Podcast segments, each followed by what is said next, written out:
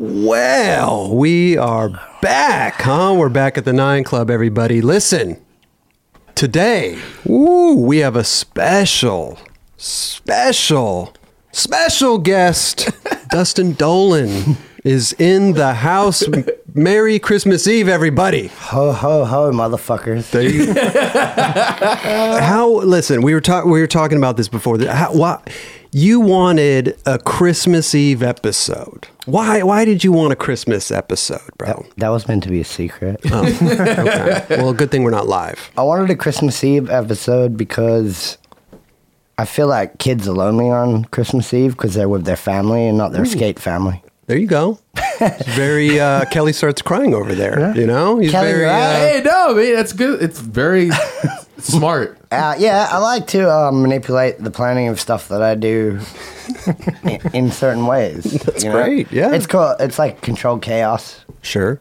and I I didn't beg for Chris. I mean, you just said I could do it. Yeah, yeah, of course. It wasn't like First one to ask. I'll suck, Yeah. suck your dick for a fucking Christmas episode. I just thought like, like, I mean, we didn't have a TV when I was a kid, but like, if I had a TV when I was a kid and it was like, damn, like coming to America's on Y- Yeah.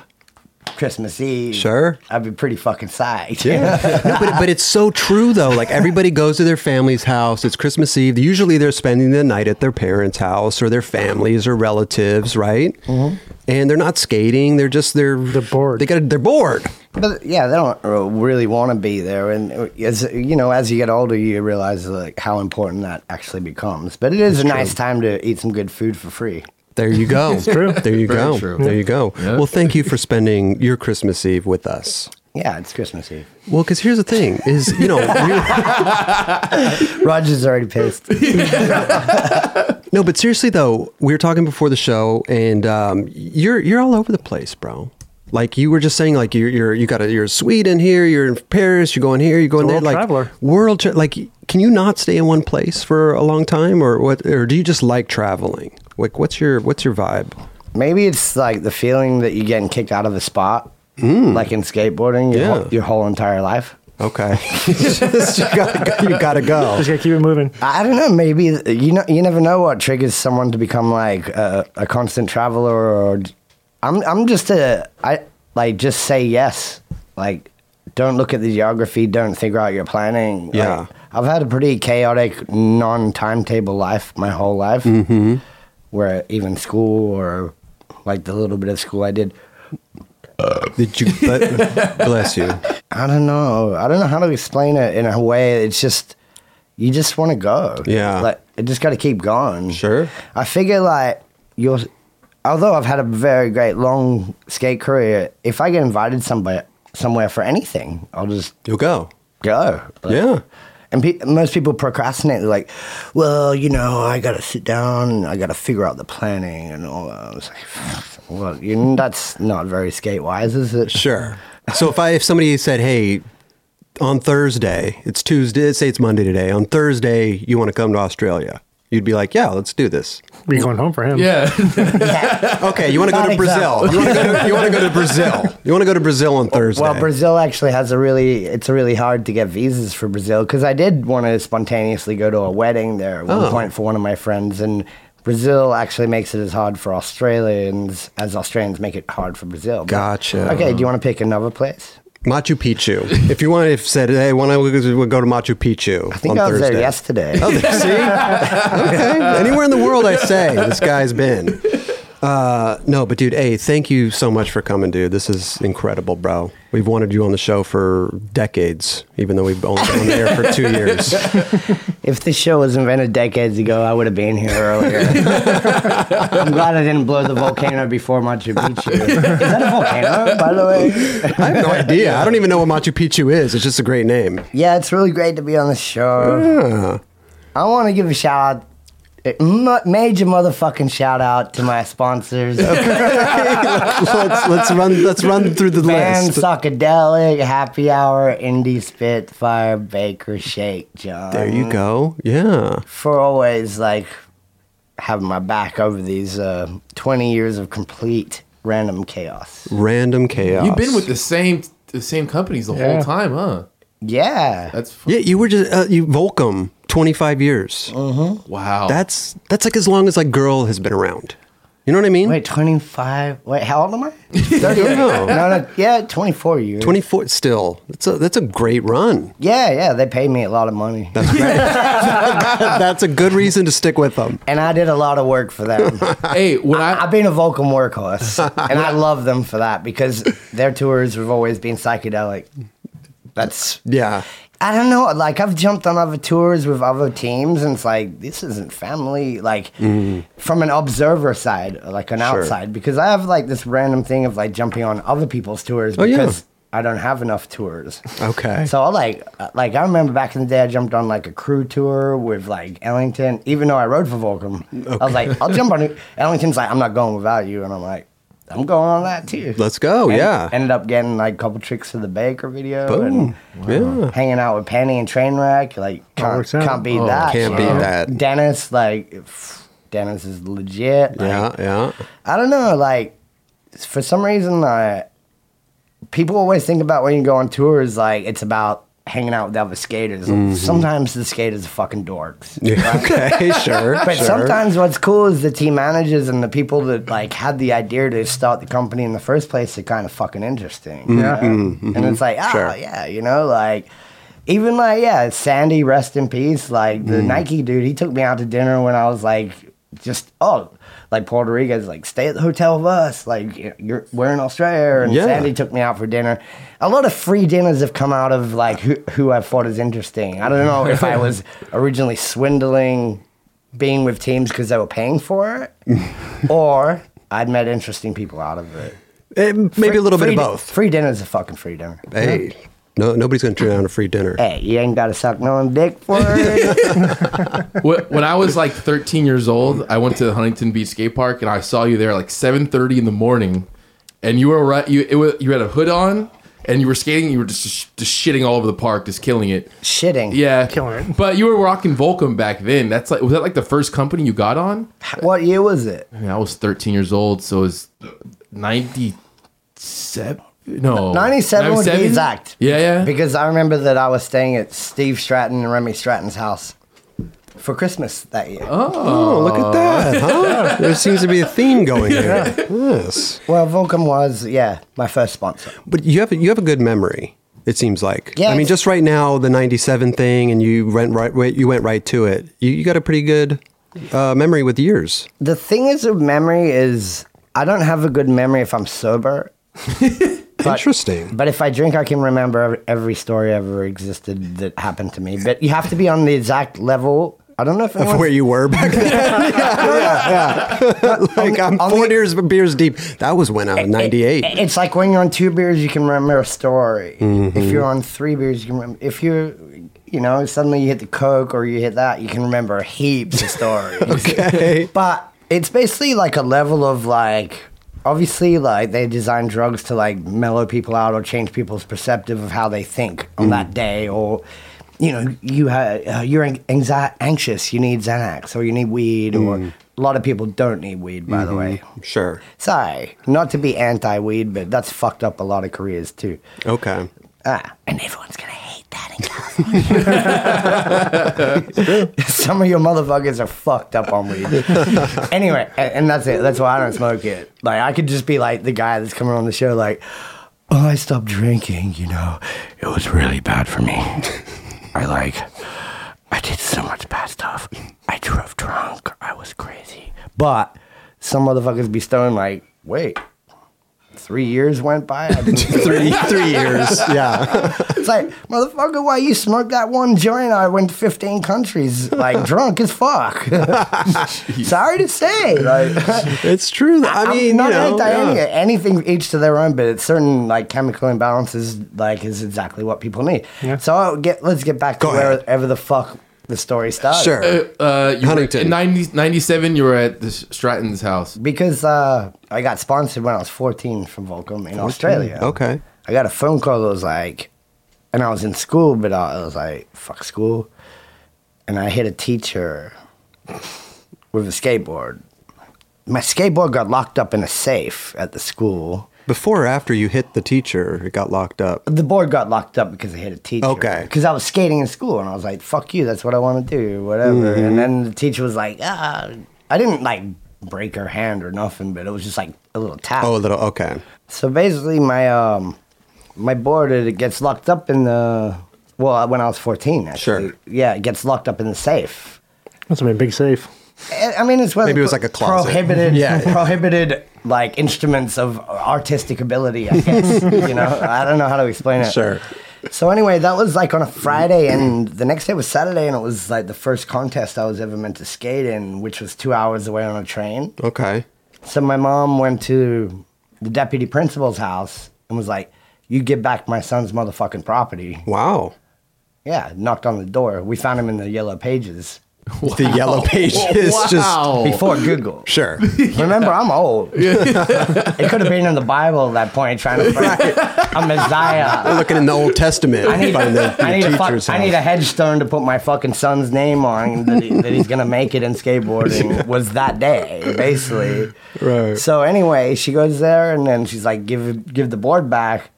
He's got a contest, and then the deputy principal made a thing. Is she's like, he's like, "Okay, since your son only cares about skateboarding, if he doesn't win the contest, then." He's suspended and, and gone from school forever. This is like that's like a that's like a threat. I was an equal friend. Or My ultimate- mother was not very like very easy on him. She's like, "You motherfucker!" Like, give. Well, uh, in Australia, it was like, "Motherfucker, give back the fucking board, cunt." it's like you don't steal my son's property. You don't fucking. You don't lock up his shit. You know, Right. it's like it's his. Give it back now. And then, so I caught the train, won the contest. Won the contest. Surf diving ski, yeah, yeah, ah. ninety four. It was like the Hordern Pavilion contest, and then that's when this kid Peanut came up to me. He's like, "Yeah, V- Volcom surf, snowboard, starting a team. You're the motherfucker that's f- 14 and won the junior. Junior. It was like back then. It was like junior am sponsored. You know, bullshit. Sure, sure. gay shit. Yeah. Not that the game was anything wrong with gay. I mean, Brian Anderson sat on my lap before.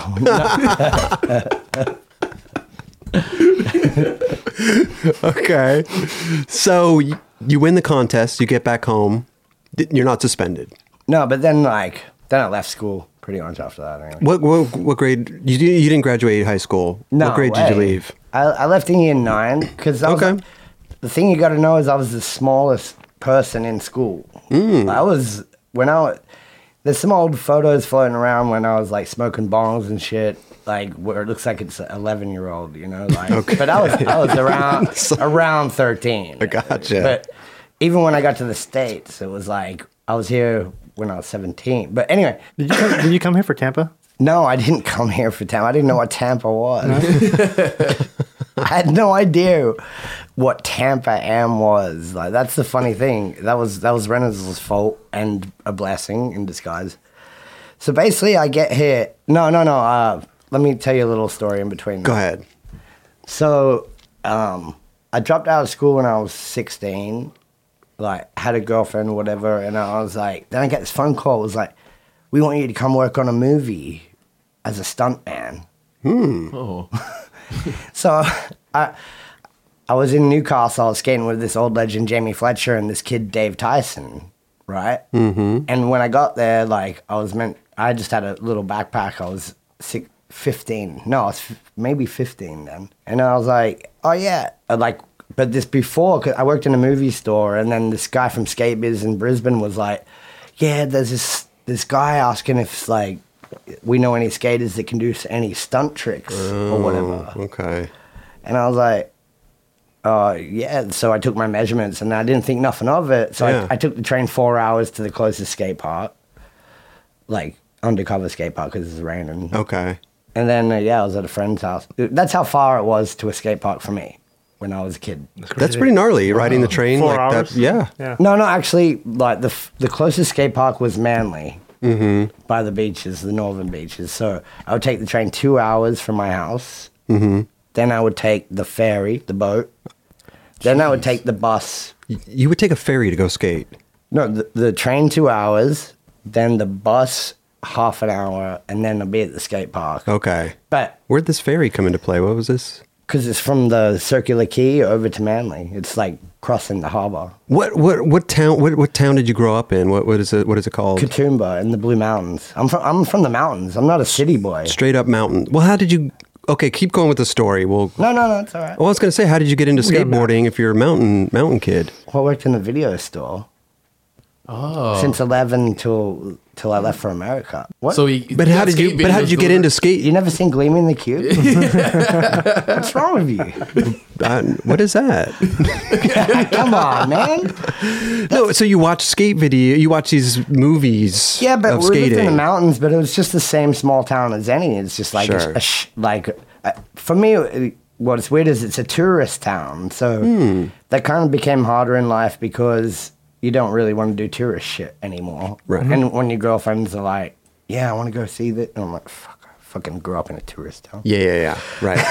it's it's kind of like down here. Like in summertime, it's blitzed. Yeah. Venice Beach. Everybody's coming here. It's it's it's. you can't even go two miles in thir- twenty minutes. It's yeah, but what sucks about Venice Beach is if you rip people off, the cops know who you are. You know. Did you, did, you, did, you, did you get the part in the movie? I didn't get the part. I went, No. I went to go skate with this, uh, like Dave Tyson and this guy, this legend Fletcher, Jamie Fletcher, Hmm. right? Pushes Mongo. He was basically the Bill Danforth of Australia. Okay. Went and got a tattoo, whatever, yeah. And then like the movie dude's like, yeah, hey, we're gonna fly you to Brisbane, and I, I was like, all right. So I get on the plane. It's the first plane I've ever taken. It's not a regular plane. It's like a, a, a small plane. Like a little prop plane or something. Yeah, like a yeah. little tiny plane, and that was the first flight I ever took. I was like, and I- when I was in there, like I, I'd seen this movie from Stephen King called The Langoliers. I don't know if hmm. anyone's ever seen that. I haven't seen it. It's where like they go on a plane and then time stand, stands still, and then monsters come to eat the rest of time. Oh, But they accidentally get caught in a black hole, and they're stuck in a world where like matches don't work because like the end of. They're stuck in the the world that used Sure. to be. Okay. Because they went back in time, so these creatures come to eat time. oh, okay. So anyway, I was up there and I was looking down, and I couldn't see the waves moving because obviously when you're above like the level of the height, which I've never seen before, Right. Waves don't look like they're moving. Sure. So I was like, is anyone? Like We're and I'm on stuck the- in time.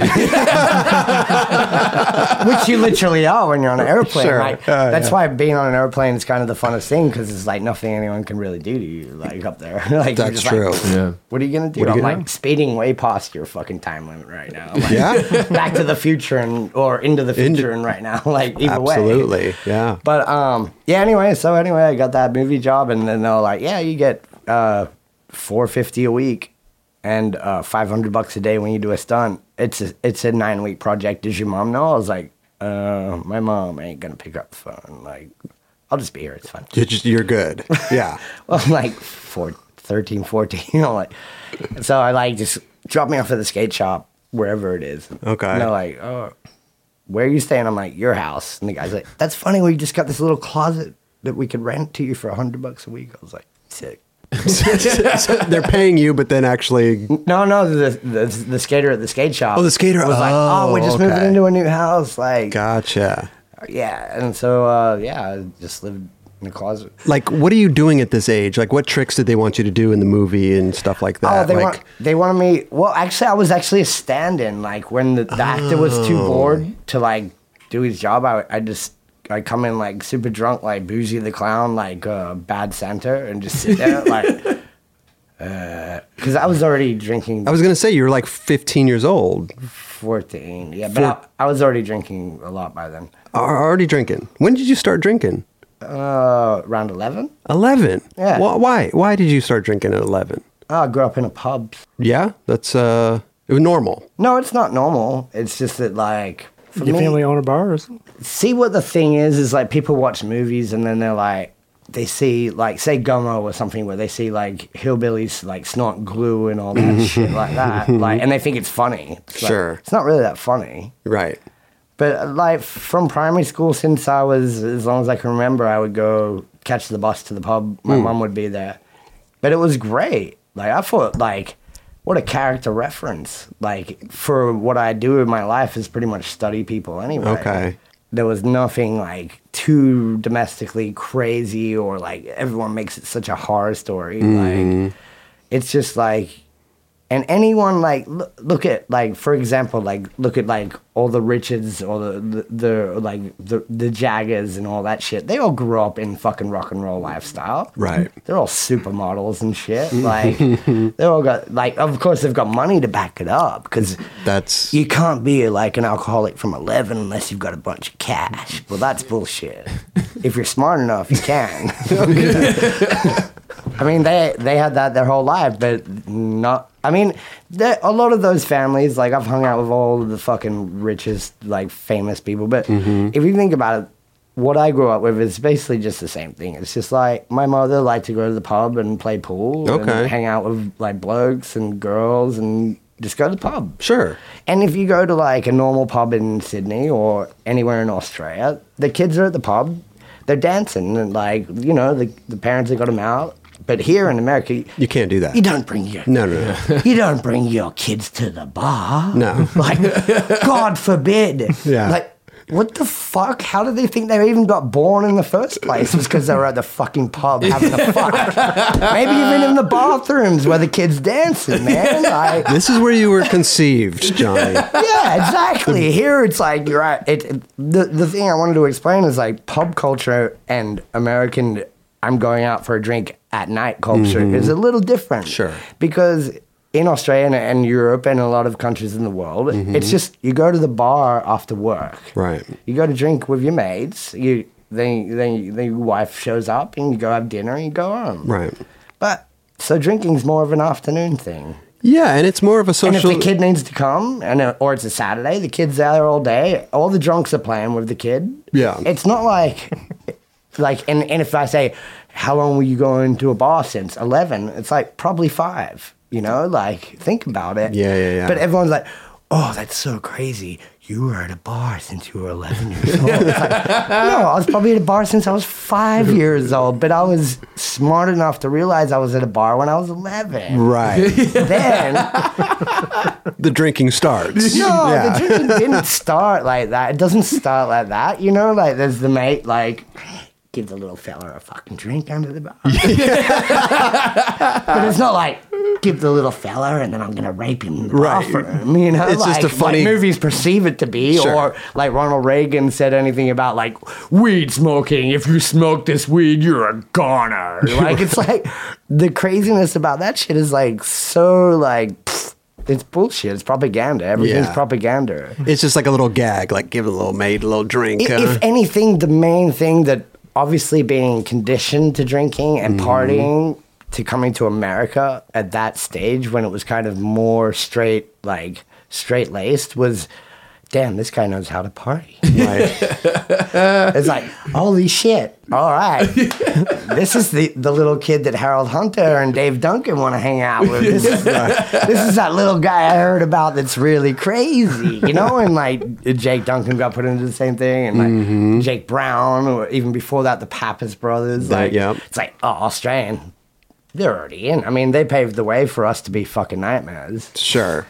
This episode is brought to us by AG1. It is very important to me that the supplements I take are of the highest quality, and that's why for years I have been drinking AG1. Unlike many supplement brands out there, AG1 conducts relentless testing to set the standard for purity and potency. It's also researched and developed by an in house team of scientists, doctors, and nutritionists with decades of experience in their respective fields. I know that I can trust what's in every scoop of AG1 because it's tested for 950 contaminants and banned substances. While the industry standard, guess what? Typically only tested for 10. That's why the Nine Club has partnered with AG1 for so long because they make such a high quality product that I genuinely look forward to drinking every day. So if you want to replace your multivitamin and more, start with AG1. Try AG1 and get your free one year supply of vitamin D3 plus K2 and five free AG1 travel packs with your first subscription at drinkag1.com slash 9club. All you got to do in your URL, type drinkag1.com slash 9club at checkout. Go give it a try. When you need mealtime inspiration, it's worth shopping Kroger, where you'll find over 30,000 mouthwatering choices that excite your inner foodie. And no matter what tasty choice you make, you'll enjoy our everyday low prices, plus extra ways to save, like digital coupons worth over $600 each week. You can also save up to $1 off per gallon at the pump with fuel points. More savings and more inspiring flavors make shopping Kroger worth it every time. Kroger, fresh for everyone. Fuel restrictions apply. So you were the stunt double in the movie, but then when when did you first?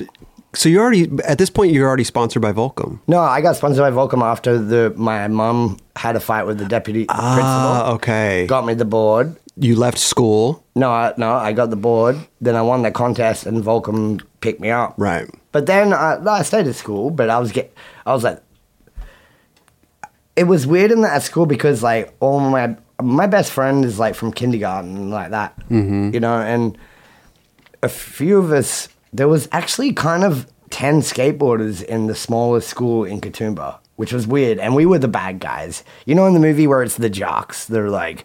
Fuck that. But we were like the ones squashing up apples and throwing them at the fucking football jocks. and- Okay. And hitting them. And, and they come up, we're like, what? Like, we're the punks, actually. Like, we're like the proper. I don't know. It was weird because, like, my best friend was really smart because, like, he knew about jazz and hyper intelligent school, like, a really great artist. Like, Okay. and for me, and my brother was a great artist too. That were kind of like competing on like art, like whatever. But it was more like art, music fight. And the skaters knew of all like the rock and roll bands that were playing in the town around the 90s or mm-hmm. whatever. Even in my little shitty town, it was still like, but I was underage, but they would just like give me a beer through the gate or whatever Sure. like that, you know? Yeah, yeah. But I was also like at 14, I was like already in the cars. Just like the you know the movie that Jonah made mid 90s. Yeah, yeah, I yeah. thought is a great perception on anything to do with. It's basically like that, but in the mountains. Okay, gotcha. But yeah, by the time I was like 15, I had a car and definitely was driving it illegally. yeah, Me and my brother saved up from the video store. We both worked in Video Ezy. So we like saved up and we bought hot six hundred dollar car and I, I was like like the kid in mid nineties that had the car. Just driving around. Yeah, Exactly the same shit, but like more in like mountain scenery. Mm-hmm, And then um yeah, I was just going, just going to every little contest, winning a couple, like and then like Volcom was like, We're sending you to the States and I was like, I ain't got no money.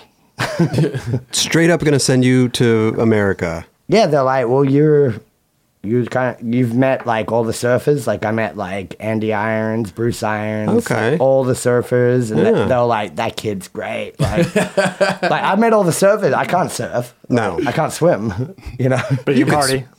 but I could party. Okay, there we go. Fine. Roger gets into fucking input. Finally, it's been one fucking hour. man. Ew. That's very Australian. What were they sending you to the U.S. for? Like contests or No. just to meet everybody? just one and- time. What do you mean? They sent me to the U.S. one time. One It's a one-way time. ticket. I don't know. But what did they send you here for? They sent me to Hawaii. to hang out with the surfers? I was 17. They, I had $200 in my pocket. They sent me to Hawaii. I got off the plane at 6 in the morning. You know, Australian flights get in at 6. Uh-huh. And, uh, like, this is before mobile phones, you got to understand. for sure. And uh, they let me through customs at 17 years old. Probably no passport. Just no, I had a fucking. Oh, you did. Come on, get the fuck out of here. you never worked at the immigration center? No, I'm just kidding. no, this is when it was really hard for Australians to get into America, actually. But for some reason, I don't know, these blue eyes or something. I was just like, yeah, I'm going to meet someone um, when I get off the plane. They're like, who you going to meet? Oh, they're my sponsors. Like, um, I'm a surfer.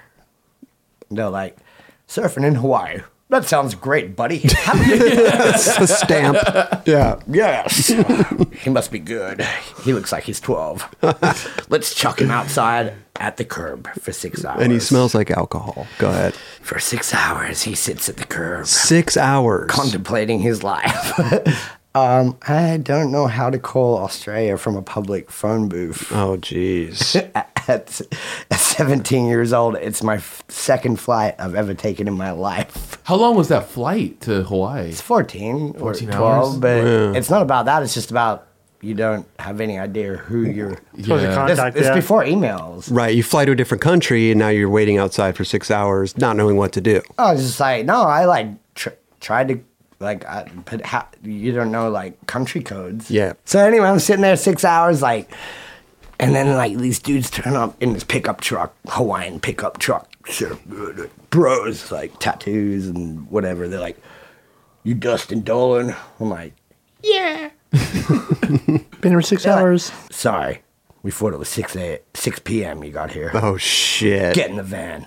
I'm like, "You want some coke?" yeah, right. Slowly it worked onto that, but it wasn't very far from it. Okay. So basically, the, I stayed the night, and then he's. Uh, but you gotta understand, like at that point, like I didn't.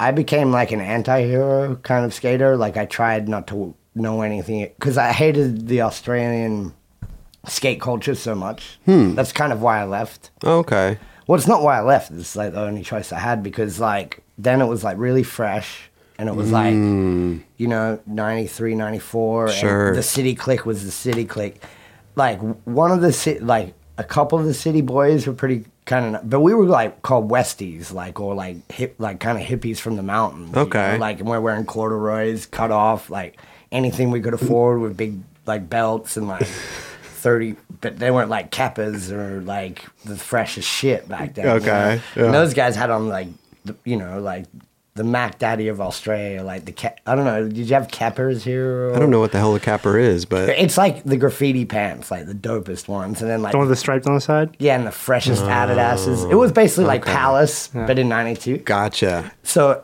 and we were like corduroys with flannelettes, like we were like the proper hippies, you know. But one of one of the kids, Davo, he like he he saw a little something, you know. But I, he knew I wasn't dope, so he'd like give me some wheels. Hmm. Like we were bro, we were like stealing boards from the stores and shit. Oh, really? yeah, yeah, we had to. Yeah. Or like steal a board, take the Everslick off, and oil it down so they don't catch us. They- Next time right. we come to the city or some shit like that. we were thieves and like like yeah, village people. You had to do what you Not had to in like do, the right. dance way, you know, like Village people. in, in YMCA. more like the in more like the pikey way. Okay.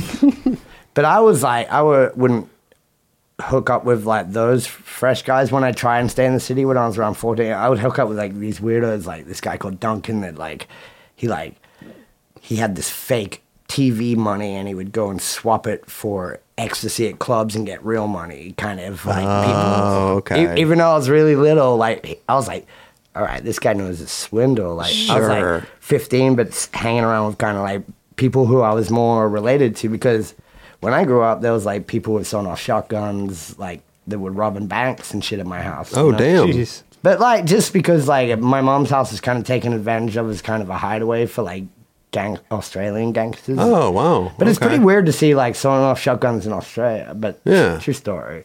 And she had like a boyfriend with like two claws for hands. What? Like He- hooks. Yeah, and, Like both yeah, both of his hands were gone. yeah, he blew them off or something. Oh, geez. Okay. I don't know if it was like a bank robbery or if it was like working on the train line or something. God damn. He tied up my kitten and threw it under the house in a plastic bag. That was pretty traumatic. Really? Yeah. With his claws? Yeah, sound is weird, huh? Jeez. That can that's really traumatic. Yeah. yeah, but it was fine. We bashed him for him out. Oh, you do? Okay. So back to this nature at hand. Yeah. I was just talking about the fresh cunts in the city that were. That's what we call them, the fresh cunts, and we were, mm-hmm. we were like the hillbillies or whatever.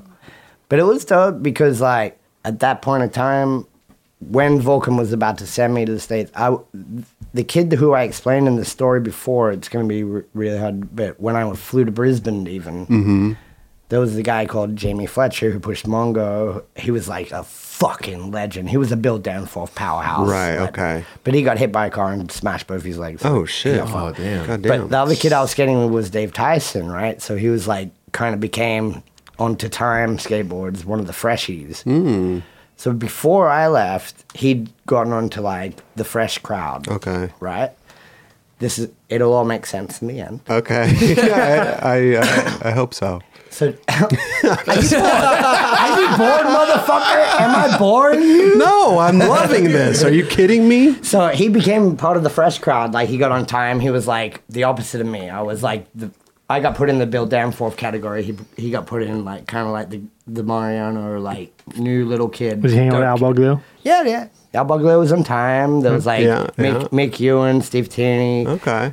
O'Mealy was the the warlord of like making all these guys dope because he'd been in New York before. Sure. So he kind of like doped out the crowd. Uh, although O'Mealy's like done so much for me, and we've been the best of friends so many times.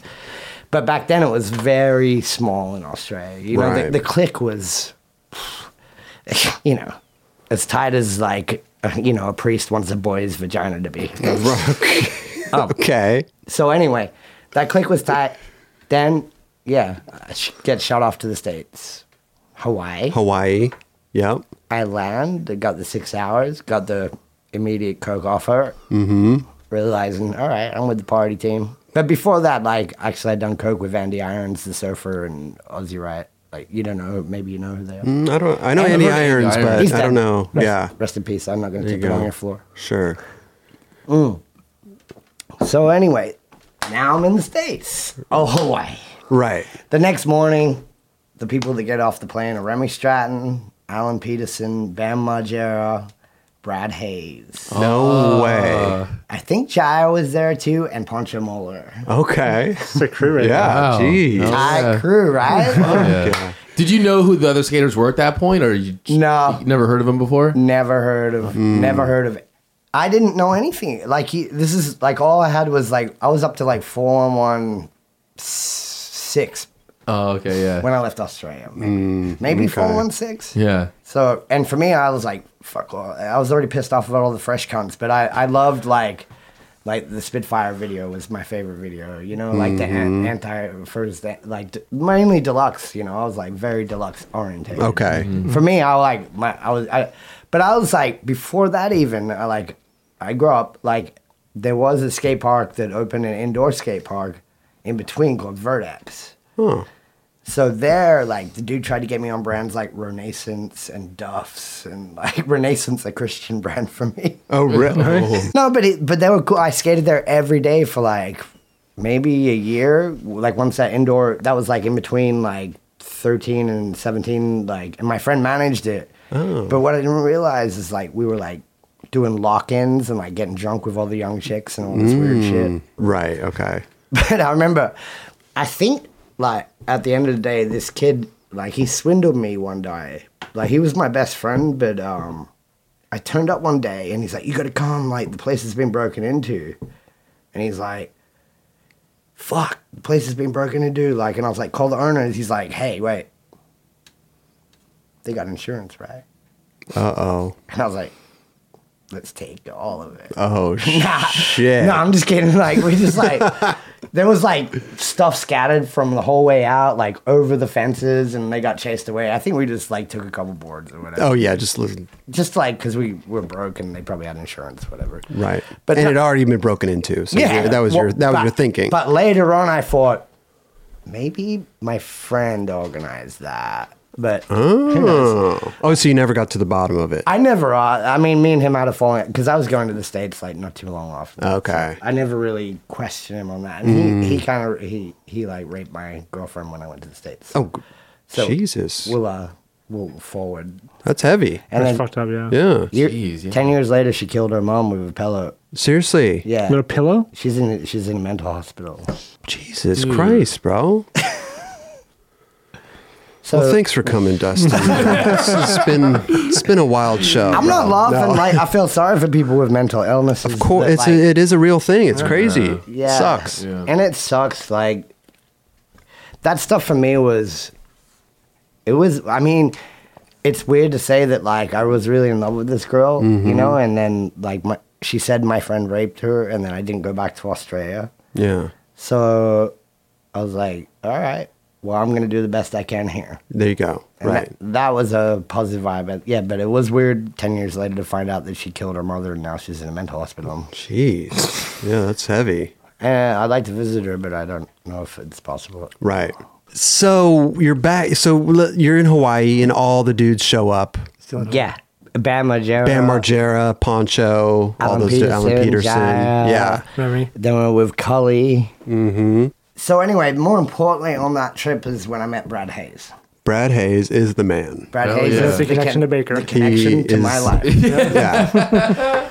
I would not be sitting here now without the Hayes, man.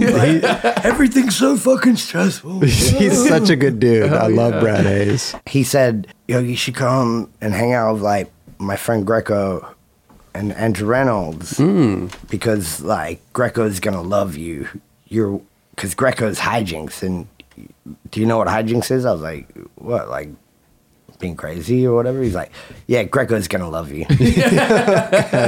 And I was like, uh, great. Yeah, let me come. He's like, yeah, but there's a problem. Like, um, there's this kid, Dave Tyson, staying there because he just got on Flip Flow. Okay. Back to the story, sweetheart. Sure. Sure. Sweetheart. Oh, okay, okay. He says that you're a hillbilly talking shit to Boulala, saying, like, don't let that kid come here, all this shit. Huh. this is the word from the goat's mouth. It was like, yeah, he doesn't want you there. And then I was like, fuck, who's this kid Boulala? And uh, who, like Andrew Reynolds, I did. Oh, the, I think I'd only seen his union part, and I was like, we got the same kick flips. I was like, I saw that kid, and I was like, we kickflip the same. Uh huh. That was all. That was it. That was all I thought about Andrew Reynolds. The, the only thing I ever saw about him for me was the Union video, Right to Skate, and he does a kickflip off a five stair, five flat, nothing, Mm-hmm. whatever. I was like, we kickflip the same. And this is before Baker started. This is uh Years. okay. This is like years. Like Really just wanna burn we- out. we- Yeah. We, Andrew was He was like an amateur, like for sure. Yeah, he, A- Andrew was like, "This is before the end. Like, this is '97, mm-hmm, right?" Mm-hmm. So anyway, but the main point was is like Dave Tyson was like talking shit Okay. because he was like fresh crew. He just got on Flip, and what was funny is when Dave Tyson, the day that Dave Tyson got on Flip, I was in Brisbane on the, working on that movie, but skated the same contest as an amateur. Mm. But I like fractured my wrist, and I had to go to the hospital Okay. where Jeremy Fox was looking out for new Australians mm. because Jeremy Fox has to have like different country people. he's the dark manager, so he's like this fucking like I control skateboarding dickhead. Which like Jeremy's been nice to me, but he's always like I always thought about like you know like I- like I respect all the freestylers that have like made skateboarding companies and all that Mm-hmm. shit, like Per Welinder, like and all that shit about you know Sole Technology and Sure. blah blah. Like obviously, fucking Steve Van Doren never skated his bio, but he's fucking a great guy and loves skateboarding more than anything. Mm-hmm. And just like all these outsiders, and so Fox for me was kind of one of them. But he's you know he found Rowley, he found you know Penny, he found Alex Moul, Yeah. Like and that's like gee you know Yeah. like you're you're you're trying to make english skating relevant in america and then suddenly your english skaters are better than the american skaters i'm sorry when penny came out oh it was Oh my god. better. it was better yeah, than me. yeah. No, nobody's gonna argue with that. Yeah. So basically, I felt like at that time Jeremy Fox was trying to go to Australia and find a couple little mm. fellas, and so it was either it wasn't either me or or, or um, Dave Tyson because Tyson was dope. He like he had a better style than me, like most people do, but. But he got too obsessed in the world of being cool instead of being a good skater. Okay, you know. gotcha. So at that point, he got to there and was just talking shit on me because we used to skate together. I stayed at his house like as a Mm. kid, like like like went up and stayed at his house. We'd skate at the park together. We were hype on, but I was like doing more kickflip grabs. Like I was like more cardio grabby, fucking like I'm fucking launching this and like more of a skate park skater Sure. than a fresh skater. You know. He didn't want you to like step on his toes with what he was he what he had going on. yeah, well, when I well, I mean, that's what I heard from Hayes. Okay. Hayes was like, "Yeah, but this kid's talking shit on you," and then uh, and then like I spent two weeks at a Newport Volcom house with surfers and sand everywhere, and I was absolutely disgusted because I I was like, that's when I got a phobia of sand. I was like, "Ugh, ugh." You like a fear of the terra firma? I mean, skaters. I don't know. I don't know if it's just me, but when there's sand in your house on the floor at all times, it's disgusting. It's got to be annoying. Yeah. Like imagine going down on a chick and they have sand in their vagina all fucking times, you know? And I'm like, fuck, I can't even put on my fucking shoes. To, but also, no one was taking me skating. Like I'd beg Hayes, like, and he would take me to Mile Square Park, which was a bunch of ledges, Oh, yeah. which is like mm. not what I did. Not I, your I had a shit, yeah. sponsor me a video of like frontside fl- frontside flip Indian down 12 stairs at that point yeah. in and, '97. and he's taking you to a ledge. And he's like, he's got this tape, like, just hey, it's got because uh, like I made a tape before I came, like, but it was mm. on VHS in PAL. Oh, okay. Oh, right. So There's no PAL players here So- whatsoever. that's not very useful for anyone to show to anyone in America. Right. Finally, like, someone helped me pay to transfer it. Like to NTSC. Gotcha, I think. Volcom, maybe Remy helped me out, or like I, no, Steve wasn't really that much. Steve was kind of not in Volcom at that point, but I think Remy transferred. He's like, yeah, show to whoever, whatever. Mm. I'm pretty sure I put it on at the house, and like Dave was there, and I was like, damn, fuck, he's tray flipping nine stairs and 180 15 rails against the wall, like. Mm-hmm. but but I don't think they saw that. That was just to Jeremy, like, because I think Hayes took me there. But but then like, so I, I was at the house. I got to the house the first day, uh-huh. and Andrew said to me, he's like, "Hey, you can stay here tonight," because I was like drinking and drunk and seventeen, and me and Boulala got along so well, and Jim was like, "Who the fuck is this psycho?" Right. basically because like there was some girls da- downstairs called the courtneys and they came up and then i made both of them cry and jim really liked that. I think i think he had like a real because for me it was like for me it was like i, I know it sounds misogynist and like r- crazy but i was like "The- there's se- six pro skateboarders living in a house mm-hmm. and trying to hang out with these ugly chicks, and the ugly chicks are kind of being fucking lame to them. Mm. And I was like, I'm gonna bite them. I'm gonna bite these chicks down. Like, no offense. Sure, I mean, this is way be. This is. I don't give a fuck if I sound misogynist, but this is the reality of it. Is for me, I thought professional skateboarders lived in fucking helicopters.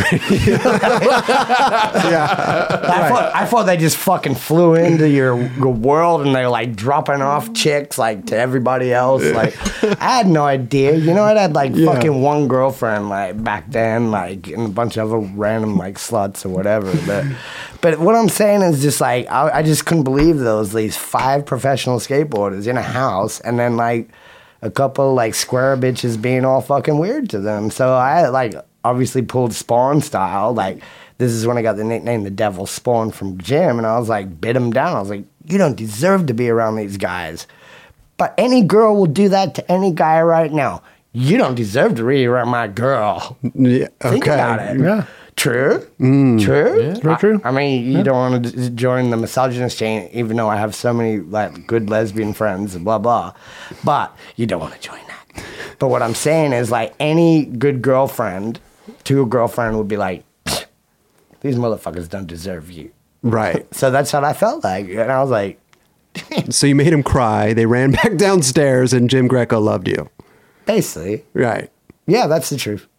Okay. The devil spawn. And what sucks is like before I left Australia, I pretty much only had like girlfriends, like, but mm-hmm. but they were just just too rude.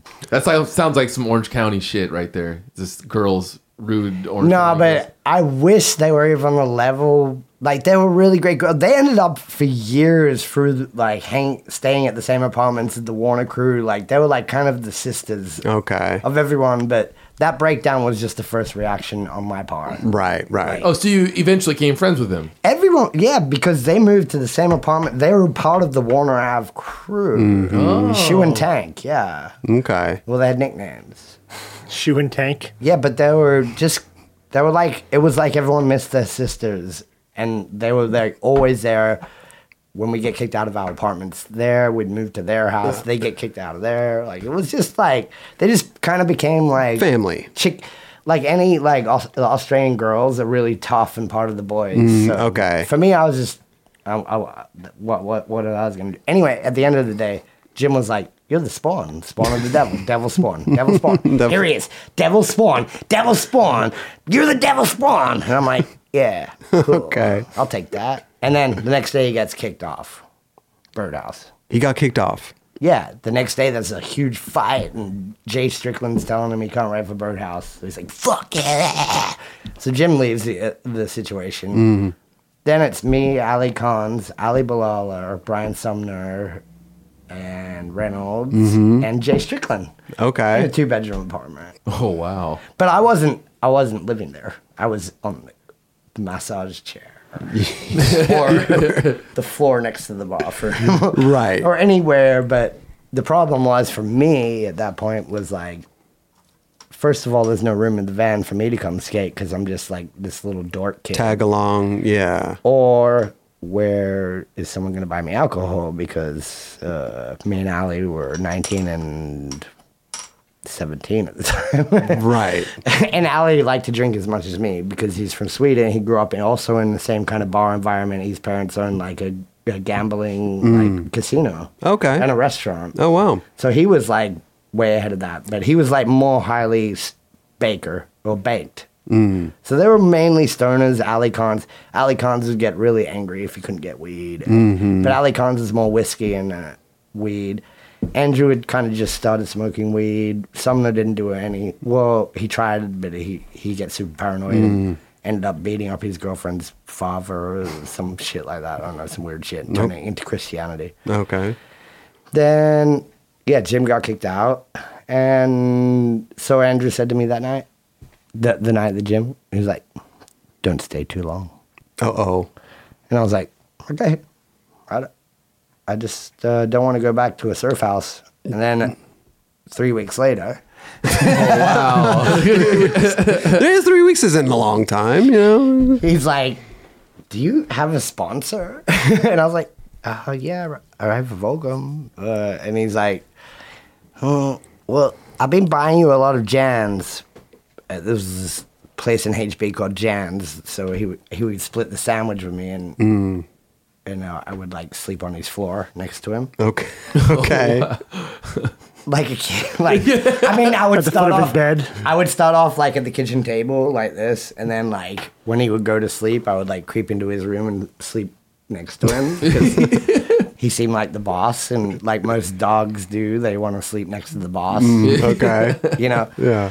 So I would, uh, yeah, sleep next to him on the floor, and then he was like, "Man, like, you should go to Tampa Am," and I was like, "What the fuck's Tampa Am?"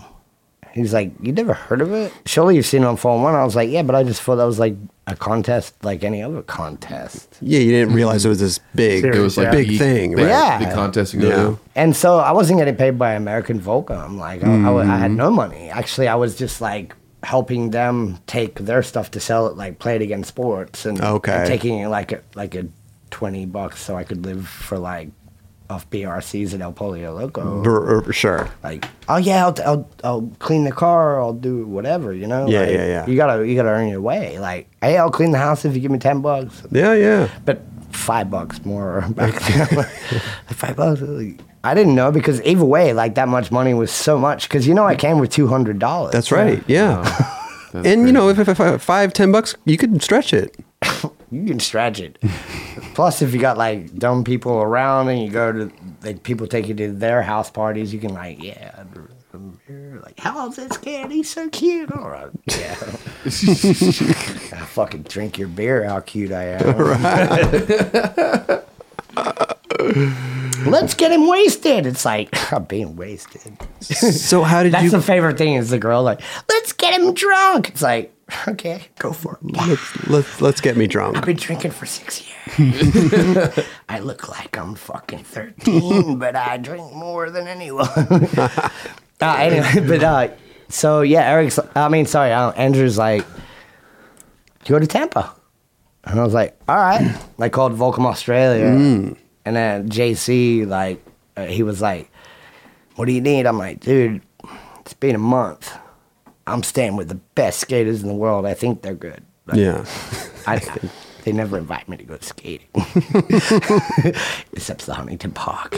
They look pr- they look pretty good, and I can't do any kickflip indies here. Right. There's no transition at this park. I was a tranny skater, you know. Sure, yeah. And so I was like, yeah, I go with them and I help them sell their gear. He, but I was like, JC, if you get me this 500 ticket to Tampa, I'll promise you I'm going and I'm mm-hmm. gonna kill it for you. Blues. I'm on a flight to Tampa. They didn't even ask you where you're staying or living when you're 17 and look like a 14 year old boy. Like, Just- kids, kids are just flying around like that. They're Yeah. floating around. So anyway, But you went with the whole crew. You went with Reynolds. no, and, no. No. see what Andrew tried to do is pull me off onto the flip crew. Oh, seriously. Well, because Remy, you know, Remy was really tight with Jeremy Fox and all that shit. gotcha. Right. So, it, but the thing is, is it was still Tyson. He was in there. No. But you weren't trying to get in there. You were just wanting. You just wanted to skate and just do your thing, I didn't right? know. it wasn't. I, I didn't even know I was going to stay with the flip dudes. Right, But okay. Mm. this is how it happened. Is I called JC. JC calls Remy, and Remy's like, "All right, you got to go, but you got to stay with these guys." Me and Tyson got a room together because Bilal just after all that, after you've heard him talk shit and everything. Yeah, but we had to stick with it. He was still at the house, but Yeah. he was just we just kind of kept our distance. okay, You know, okay. you know when you like like you you're just there, but some people like you, like Greco like me, and then Andrew likes Tyson. and blah, Okay. blah. Yeah, yeah, yeah. You know, even in a house that small, you can have a big brother environment. Sure. You know what I'm saying? So, yeah, then yeah, so I get there and it's like, you guys are roommate, and and and Bilal just turned 18, so he got to go to Mons Venus. Oh, or the, Oh, the strip club down shit. there. Yeah. Yeah. And me and Tyson had to stay at home all night. Like, God damn it. Can you get, made sure that someone got us some beers. We drank. We talked a little bit about like the beef, and he's like, no, I could just kind of tell he was just kind of faking just because he had to sleep in the same room. Like, oh, mm. yeah. And poor guy. Allie comes back. He's like, damn, Dustin, I brought you a garter belt from the strip club. They brought you a present. Yeah, and I think basically the next day is the first day of Tampa, Sure. yeah. Yeah. and I killed it. Did you win Tampa that year? No. But you but you skated really well. I just skated as hard as I could all day, all day, like everything, like just because I, I did like grow up like for those two years in an indoor skate park. So. Oh, so they were right up your alley. A lot of Yeah. kicky indies because I just fought kicky kicky frontside grabs or kicky indies. I, I still don't Mm-hmm. know. Sorry, Phelps, but I who gives a fuck? Actually, at the end of the day, call it that. It's not a kicky indie. It's a kicky frontside. Kicky. Who gives a shit? It's a kicky where you grab the fucking board. Grab the board. Yeah. Did a lot of people see you skating there? Like sponsors hit you up after that contest? Yeah, actually, that day, Mickey. This is when it starts. Hmm. See, I told you the story is gonna be long. No, because Tampa Am is where people get Well, discovered. You know. that. Yeah. I was just skating a fucking skate park with a lot of people around. Sure. I was psyched because I was, like, I think Neal Hendrix was on the ramp, and I was like, yeah, what's this very good? And then like, yeah, Mickey came up to me. Mickey Reyes came up to me, and he was like, and I was pretty drunk already, of course, and he was like, hey, uh, uh take, hey, you're you're pretty ripping out there, man. Like, ta take my card, and I was like, cool, cool, whatever. Just kept skating, skating, Yeah. skating, skating, skating all day, like. Skate, I'm skating, I'm skating, skating, skating, skating. You know, you get a lot Sure. of fucking energy when you're a little fucking munchkin out there, you know? Totally. and then uh, I looked at the card, I was like, deluxe? Spitfire. The shit you're into. I was like, yes. Yeah. so I just like pointed him out and went sat next to him like, hey, my name's the Devil Spawn. you did not. You did not introduce yourself like Yeah, that, did he's you? like, yeah, I heard you've been hanging out with Andrew Reynolds and and uh, Greco. It's like, yeah, Greco calls me the Devil Spawn. And then and he's like, you know what's funny? Is right here. This tattoo says "Beware of the Demon Child." okay. And I never knew why I got it until I met you. I swear, I absolutely swear. He'll he'll he'll promise that to you, like. That's incredible. And I was like, I'm with you now. And he's like, you with us. It did not. and then so that night I partied and and like, but the also the another thing is is now that the Dave Tyson flip thing is gone is mm-hmm. it's me and TNT head to toe Oh. of craziness. You know? Gotcha. Yeah. So now me, it's like, and also I think I had a fight with like Billy Rohan that night over a yellow jacket I stole off of him.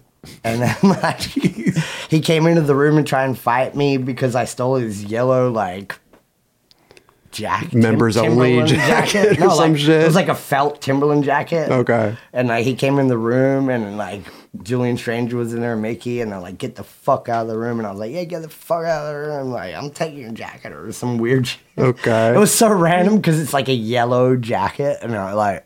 I don't know what to wear back then because I didn't care. Yeah. But it was just like the fact that it was co- like uh, I was cold in the air conditioning or something. I don't know.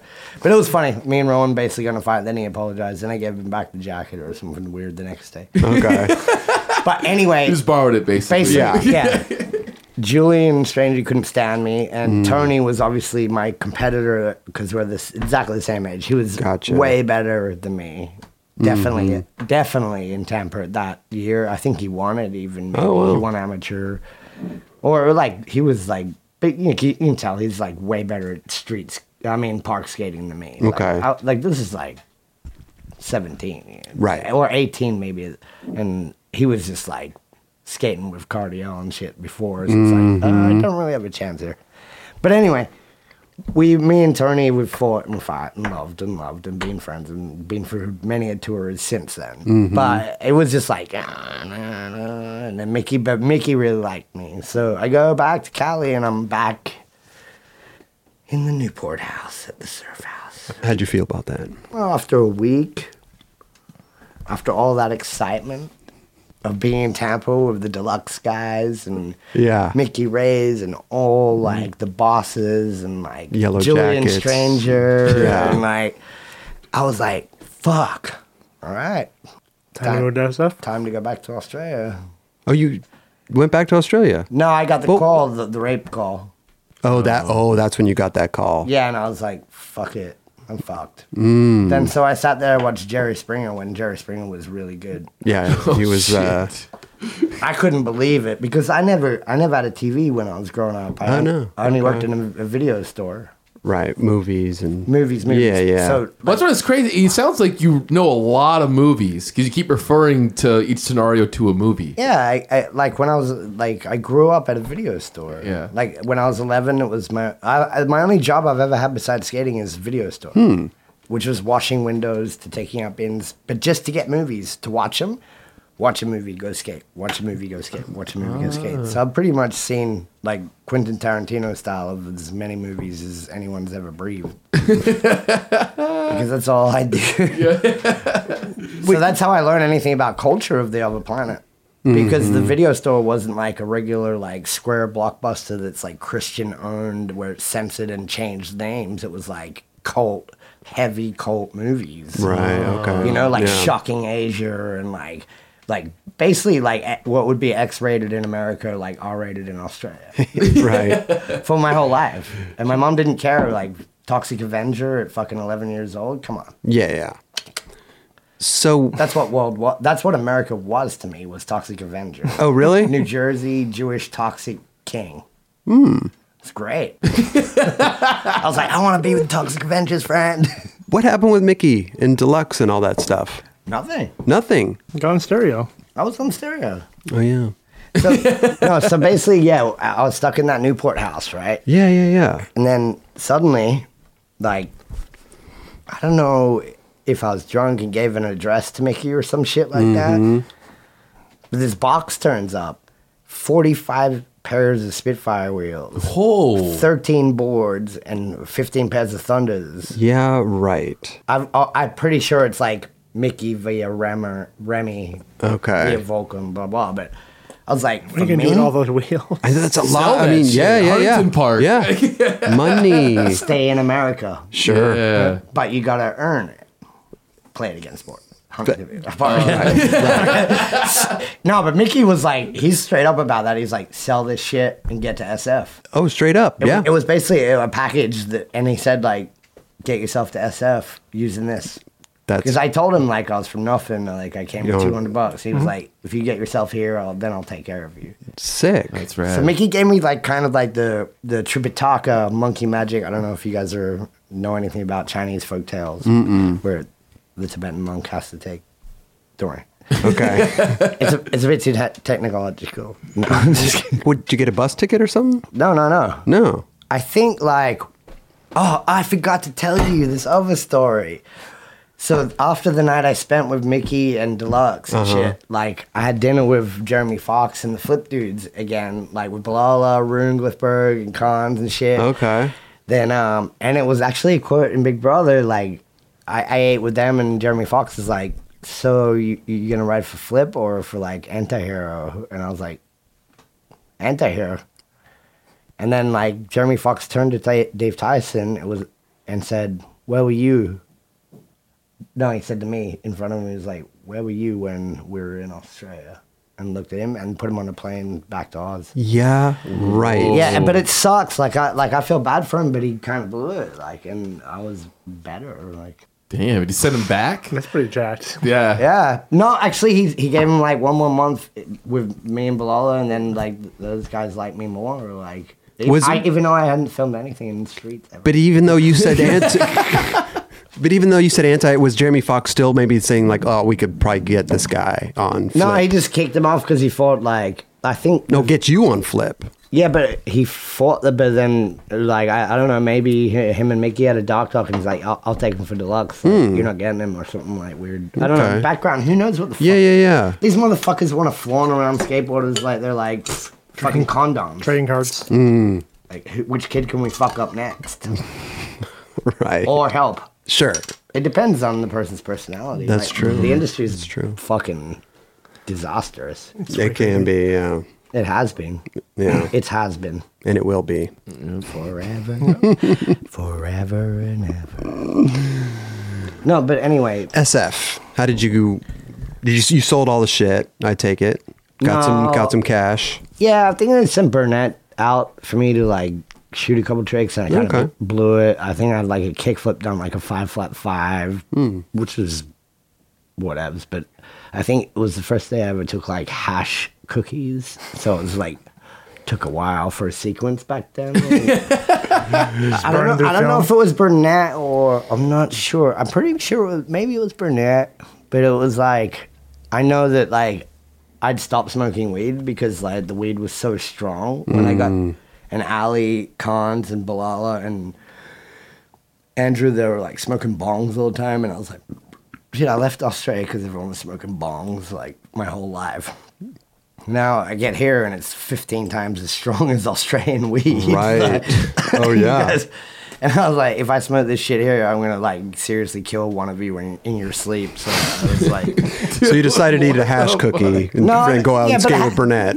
Yeah, but I didn't know Burnett was coming. It was, Oh, you didn't know. this wasn't planned. was okay. like, gotcha. Maybe someone was trying to sabotage. No, no I don't know. But anyway, I just try. I don't know. It took like 20 se- sequences to try and just do. But it was all right. They ran it. It was like, woo, first first sequence. First sequence in, in Thr- Thrasher, I presume. I'm yeah. not sure if it was Burnett. Though. See, I was cooked. Were you always skating like that? Were you like high or drunk like most of the time when you were younger? Yeah, definitely. Uh, that just seems Forever. so hard to do. Yeah, but once you become adapted to it, right? I mean, yeah. it's not. I don't. No, there's never been a trick where I haven't drank some beers. N- never. Never. No way. Have you tried skating sober? Yeah, it's the worst. That's what I, that's what I thought the answer was going to be. I yeah. not to go too far ahead, but I always heard the story about you doing the cable front blunt to fakie down the rail in Australia, in Australia in the Transworld part. They're like, oh, he was he didn't even remember doing that when he woke up. No, but that's what's misconstrued. Atiba didn't remember shooting it, and Ty didn't remember filming it, so they blamed it on me not remember doing it. they were cooked. Atiba was throwing bottles out of the van on the way home. So they they just like as most like people that don't admit that they're too drunk is they were cooked. Right. They didn't. I came over in the morning. I was like, "How'd the uh, how'd the footage turn out?" To Ty, and Ty came upstairs. He's like, he came in. He's like, "What? What trick?" I was like, "You motherfucker." What was it like? What did you like? Stop at this rail like uh, after a party No, or a bar or something rail. or what? The gold rail was never skatable till after one o'clock in Melbourne. Oh, the one that I fucked up. Mm-hmm. Mm-hmm. Right. A lot of people have fucked it up, but I fucked it up like pretty hard mm-hmm. first. Like, Yeah. Yeah. like kicking nose fakey, kicking Yeah. front blunt, Yeah. switchback salad, like kicking front board fakes. Like all this shit. A lot but of shit, yeah. It's a small rail, but back then it was still like big. It's like nine stairs. And nine stair was like that was the smallest but biggest you could get. You, you wouldn't want to do it eight The, only, the thing with that pole is the the thing with the the gold rail is that it has a pole there, which makes it kind of weird for your perception. But I'll just big up it as long as possible. Sure. Fuck, it was 2003. It was, yeah, I don't give a fuck. I killed it. that's right. it was just like a, a night of partying. Uh, let's go skate the rail. So it's one in the morning already. That let's was go. the usual That for was me. the usual. Okay. A, a lot more night skating back then. Yeah. That was like during the golden era of night skating, I think, mm-hmm. especially for us in Melbourne. Because I was, yeah, it was weird because you know when I filmed like all of Baker 2G, it, it- I don't know if you noticed, but I was I wasn't in America for four years when everyone on Baker was going through their like hmm. drug cool stage. Oh, really? No, I was going through my speed golf stage. Oh, you were on a different stage. Four years. I was not in America when I filmed Baker 2G Okay. and some Baker 3, yeah. when you're skating a spot, I've always wondered like, are you like into some mind like do you get into some mind state or are you just like go for it, you don't care? Like do you just go for it right away when you're trying these tricks? At what age? I'm saying for I'll probably say the whole time, but during Baker three and like uh Baker three and Sight and Scene. Cause you like, dude, you- you've done all these tricks where you're just, I'm just like, what are you thinking of skating Yeah. that spot? I was really good at skateboarding at that point. Well, of course, but that, that was like, that was the part, yeah, where definitely like skill level outdid invincibility of drunkenness. That's not did even did, word. did does, does the alcohol give you courage? Like, do people say like, oh, liquid courage? Did that Like give you don't give a fuck. I'm just gonna try Yeah. this. when you're like euphoric, like say you're catching a free one, or do you think you're not going to go to a spot again, or mm-hmm. when you got the right people around you that make you feel like you can put it in your head where you're someone going on stage in front of two, 200,000 people when the people in front of you are 20 people that equal a thousand egos that you care about.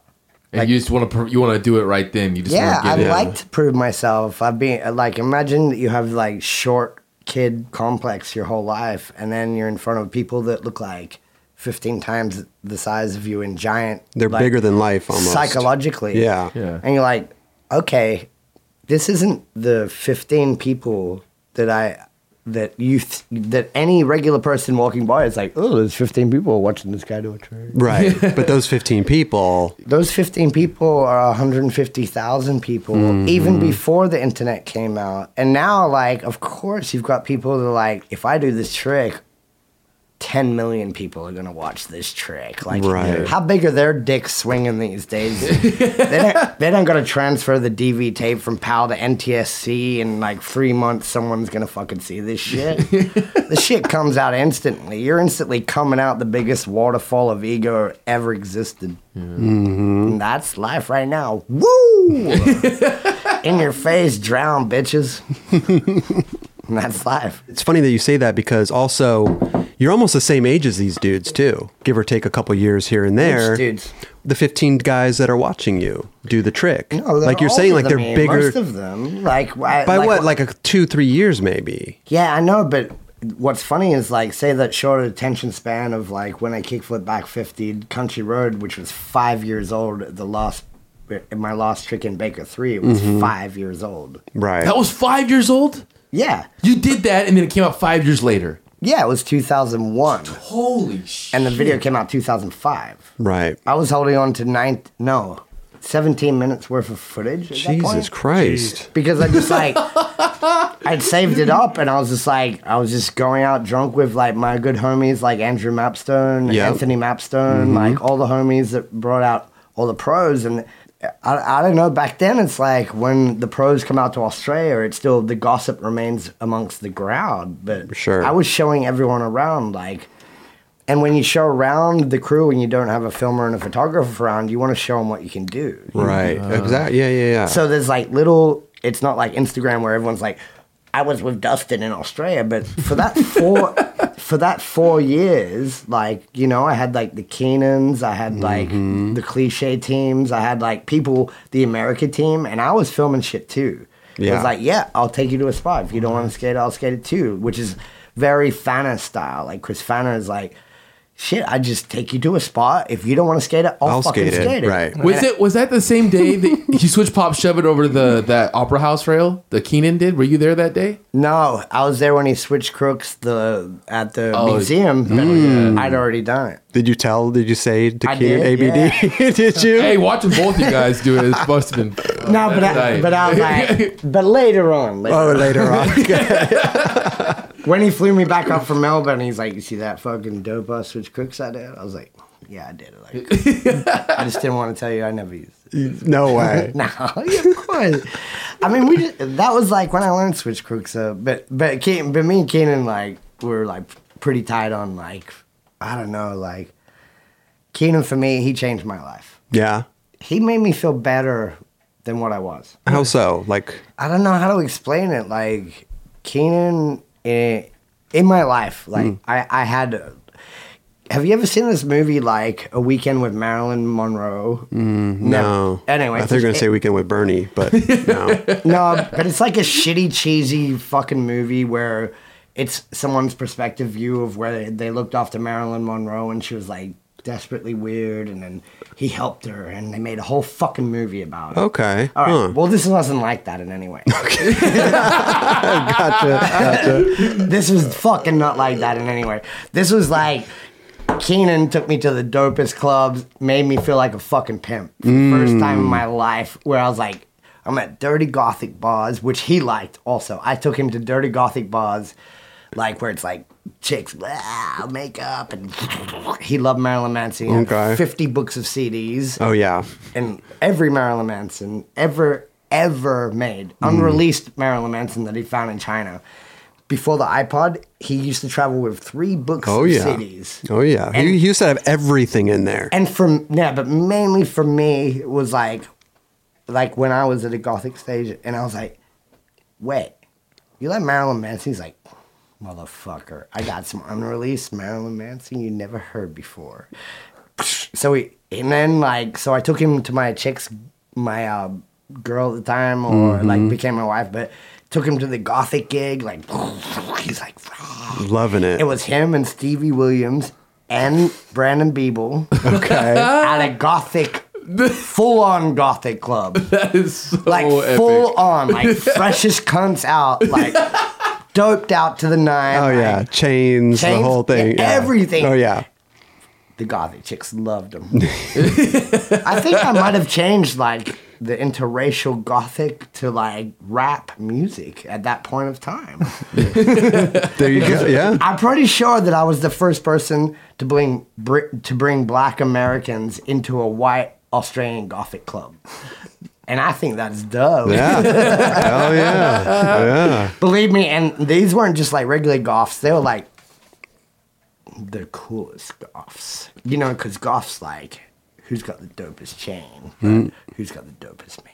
What were you dressing up as? Were you just uh like you said he was he was like uh you you felt fresh, you felt No, no, no. dope. This is even before I wore suit jacket. I was- had like fishnets and like weird like Okay. makeup. Like Oh, so you were doing the makeup thing. I think I had like a baby coming, like basically a Halloween outfit. Okay. right. But then he's like, yeah, well, for, for me, like, I know everyone's gonna say whatever, it's like, oh, you didn't know fucking Keenan, no one knew Keenan like Keenan, but it's like, pff, yeah, but everyone's gonna say that about everybody, like, but he was just like, all right, if I'm taking you out tonight, you gotta get some dress shoes, like expensive ones. How much money you make? I was like, wait, I make a lot of money. He's like, mm, maybe we take you out to a shoe store. Maybe. I'm like, I'm not spending that much on shoes. He's like, shoes makes a man. Uh oh. Shoes makes a man. I'm like, two hundred dollars. Are you fucking kidding me? And he's like, yeah, baby. You gotta dress nice tonight because we're going to a dope club. Next thing you know, Cannon's fucking two chicks in the toilets on oh, cocaine, oh, motherfucker. Oh, gosh. I'm like, yeah, you fucking those girls. I didn't get none. I wore all this fucking I outfit. went, I went and bought all this didn't get none shit. fucking pussy you're getting. He's like, Yeah, but I'm beautiful and I'm black. He's like, Fuck you. I'm like, you tricked me into it, paying for this expensive gear to come out of these clubs with you. I know you don't care about me, but you did. You just taught me a fucking lesson. There you go. Gotta have charisma as well as dress nice. That's true. That's true. Sure. Yeah. he got me on that one. Another day is here, and you're ready for it. What to wear? Check. Breakfast, lunch, and dinner? Check. Planning for what's next and how to save for it? That's where Bank of America can help. For your financial to dos, Bank of America has experts ready to help get you closer to your goals. Get started at one of our local financial centers or 24-7 in our mobile banking app. Find a location near you at bankofamerica.com slash talk to us. What would you like the power to do? Mobile banking requires downloading the app and is only available for select devices. Message and data rates may apply. Bank of America and a member FDIC. This episode is supported by Shake Junt. Yep, the company that keeps you going in these streets. Need that perfect grip for your flick? Bearings that just don't stop? Bolts to keep your trucks on tight? Look no further. ShakeJunt.com has what you need. Grip, bearings, bolts, skateboards, rails, riser pads, grip tape cleaner, t-shirts, sweatshirts, hats, and everything else in between. Treat yourself and save a couple bucks by entering 9Club at checkout. Yep, 20% off everything. Just enter 9Club, N-I-N-E-C-L-U-B at ShakeJunt.com. Get there while you can. Okay, so you never told us how you got up to SF. You sold? Did you sell all the wheels? Did you sell all the uh, the goods that Mickey Reyes sent you? What, what was the deal right there? Yeah, so Andrew, I, I don't know if he was sick of me being at the house or nothing like that, but he was just like, Well, he did ask you to leave. Well, he said, "Don't sto- well, twice. He don't hang stay here. You don't stay here long." Well, I mean, that was the first night, but Right. Now now it'd have been like a couple months. Mm. Visa stuff I don't care about or whatever. But uh, no, he was like, um, you should, because after I got the wheels and shit, he's like, so you're on deluxe. I don't know Oh how- yeah, you get a fat package. Yeah. And then he's like, well, you got a little money now. Maybe you should fucking head head up there and. If Mickey said that you should go there and see him, Right. I don't even know if like Andrew even really knew much about who Mickey was. I think for Andrew it was like because I was staying at his house, it was like he was sending a kid for deluxe. I, I'm pretty sure like he knew who Mickey was, but I don't think he knew like what the San Francisco kind of hardcore life was about. Okay. Like, I'm sorry to say, but like Southern California compared to Northern Cal- California at that point is very different Night, perspective. night and day. Yeah. Yeah. Yeah. Like, and that, that's what's funny is because like most of the freshest skaters that have ever come out of California come from A and B, of course, and mm-hmm. it's like Carroll and all. But then they like go down there where like Keenan and Gino and shit were living, and it was like it's kind of soft down there. Sure. You're kind of doing street tricks at these little high schools, but it's kind of like like it's not reality. And then they all move down here, but yeah. Yeah, of course. Why wouldn't you want to like guess live in that kind of area? You know, like Sure. you, live there. You know, like. But what I'm saying is like going to SF was definitely a bit of a reality check, especially like what I got put into.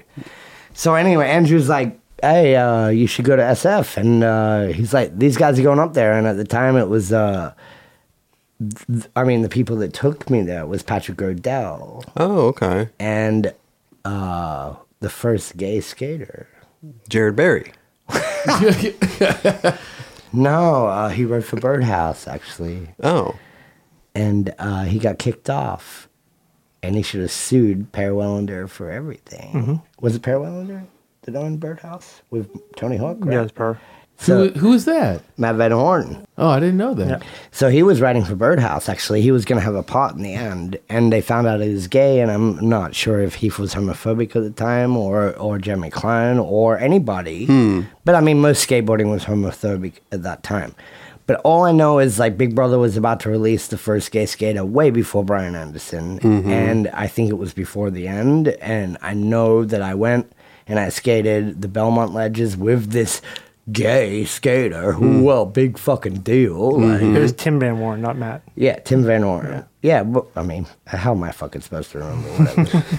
but all I'm saying is like that was my first trip. So I, my first trip to San Francisco was with Tim Van Orn, the first gay skater, and Patrick O'Dell, like Right. the second gay, like uh, but not gay. No, I'm just kidding. no, I love Patrick O'Dell. Like he he he got me up to SF, you know, whatever. yeah, yeah. And um, and then yeah, so they we skated the Belmont ledges that day. I could barely pop up onto a ledge because I was still a tranny skater. Ooh, that's kind of mixed wordology.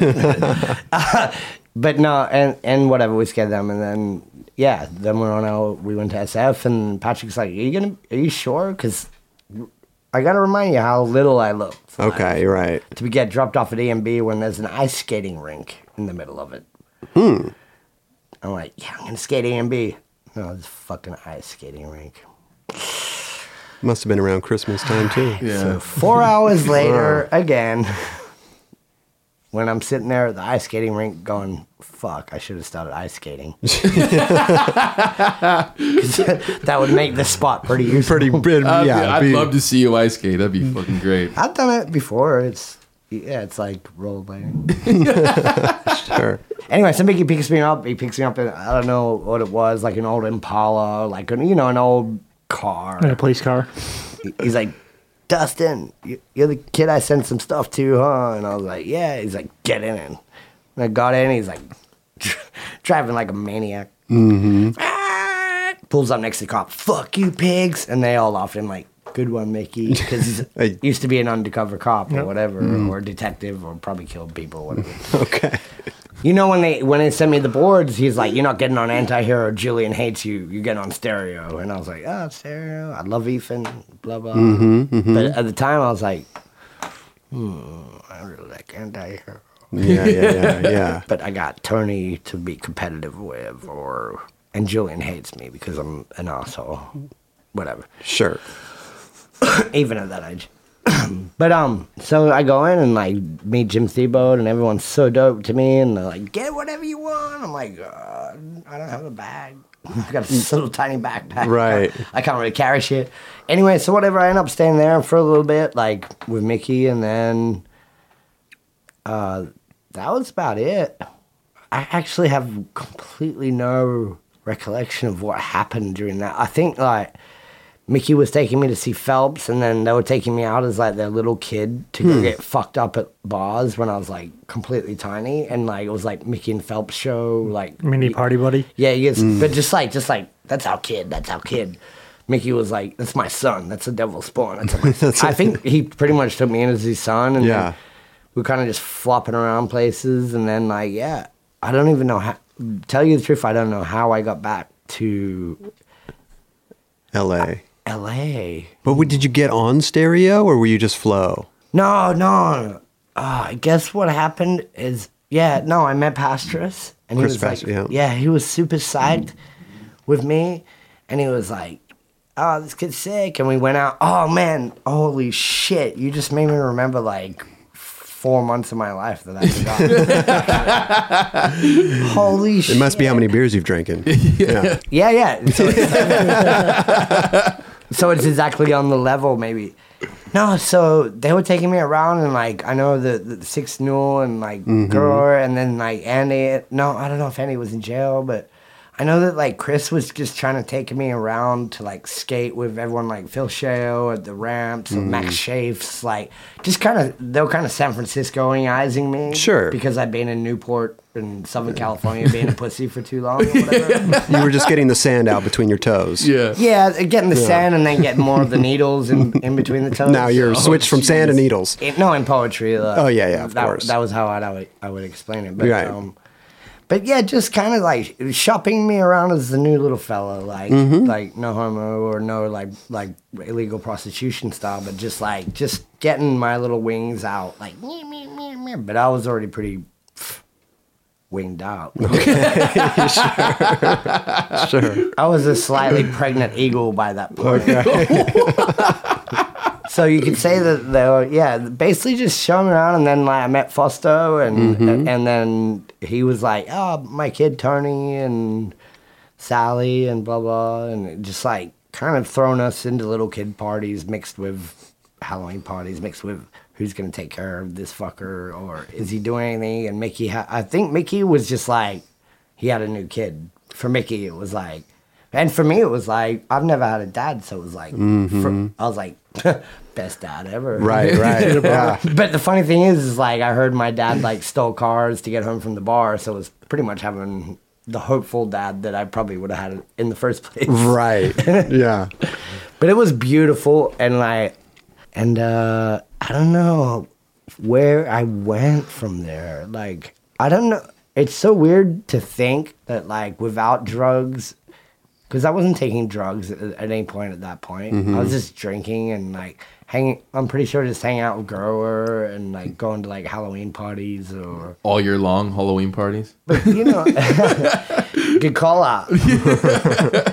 no, but uh, I just like I have no like not much recollection of those days.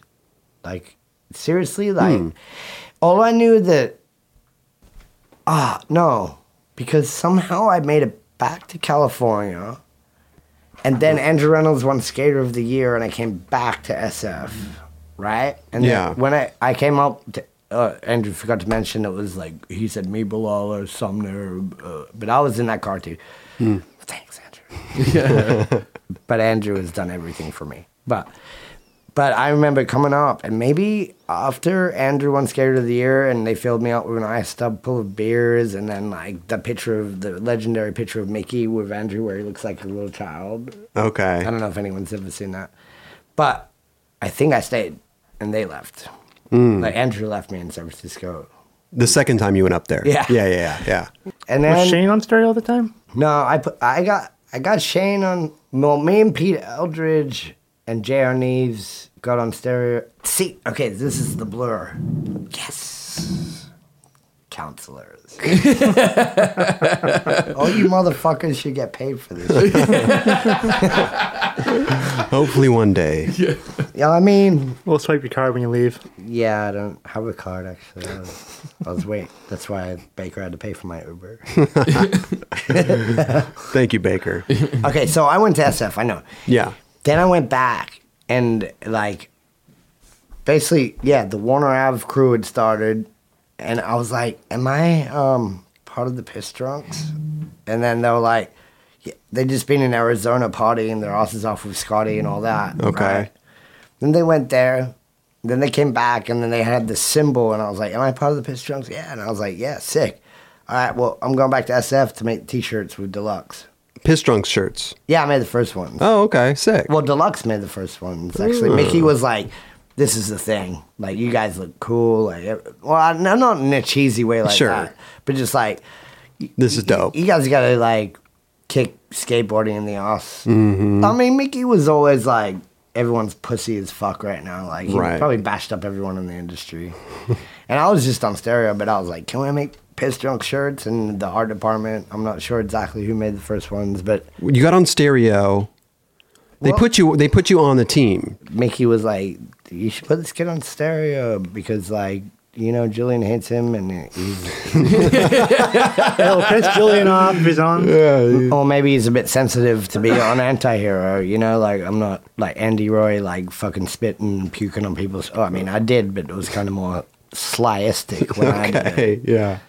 But uh, Pastras took me in. Mm-hmm. He let me stay at his apartment, and he was like, "Dustin, what do you think we should do this?" And I was like, "Man." For me, it was weird. He's like, "Who do we put on the team?" And then, like, I don't know. When I got on, like, Ethan quit, hmm. which I thought was weird because, like, me and Ethan are very, very similar. Mm-hmm. Later, later on, through Vans, me and Ethan would build like a way stronger relationship. Okay. Were you thinking he quit because of you getting on, or was it? No, I didn't. I don't know what Ethan's like. A, he's a very intricate and very intelligent hum, human, you mm-hmm. know. And we've we've been through like the three years that we had a very close relationship. It was like for him, like basically, I think at that time, stereo was kind of falling down, and they started to do like anime graphics instead of like more like say they what I used to love is like the graphics of like music notes Right. and like beautiful like The Blue Note series clean and stuff. yeah yeah like Miles Davis Blue Note Yeah. Yeah. like series and like artistic and and then when I got on they just tried to turn it into like a, a fake kitty flip Cartoony, cartoony type, yeah. monkey weird shit Trying to and- compete with like World Industries. yeah, World Industries and Flip and like weird, stupid shit. And and I and I think at that time, Pastras was just kind of like giving up because he'd lost he'd lost Jason Lee and he'd lost Ethan, and it's like What do I do? unfortunately Yeah. I, I was there and then like Piss Drunx kind of has nothing to do with the stereo vibe in any way. Sure. and I was piss drunk for sure. and then um, basically, yeah, Chris let me stay at his house, and then this guy Errol, which was part of Six Newell, which is what he's kind of a dark horse that Frank and John Klein. Do you mm-hmm. remember John Klein, front nose, big spin down the, the Hubba Hideout? Mm-hmm. He was a lanky guy I don't remember this guy. Super tall dude, yeah. super tall dude, Huh. painter, whatever. Like, but but cool. Like he was my bunk bed mate. Actually, Okay. That's because after Errol jumped through the, the front window of um, Chris Pastras' house. Okay. what? Well, I had a party there because I was used to like when I grew up. I like had parties at my mom's house and bonfires all the time. So Pastras went out of town. He was letting me stay there. And then I was like, "Come over!" And this dude Errol, who was Frank, uh, like Gerwer's and John Klein's roommate, came over. Not a very good drinker. okay. He had this little blue dots in the like, and he he just survived like a drive-by shooting, and he was like psyched because he was like, "Look at the bullet holes, Dustin." And he got this stupid Dalmatian puppy that was like a nightmare. Anyway, he came he, he came he came over and then like we partied, drank whiskey Jaeger, whatever. Got hammered at Pastras' nice house with nice records, nice. And Errol just fucked it up. oh wow. Smashed through the literally jumped through the lobby window of his apartment. In you know, and that's like what's the hippie area there? Like Castro? No, no, Castro's gay area. What's the other the, the Haight or something? yeah, the, ha- the Haight kind of nicer area back mm-hmm. then. Pastras had set himself up pretty nice, you know. Like, Gotcha. I was staying on his couch and I had a party there, so he's like, "You got to get out."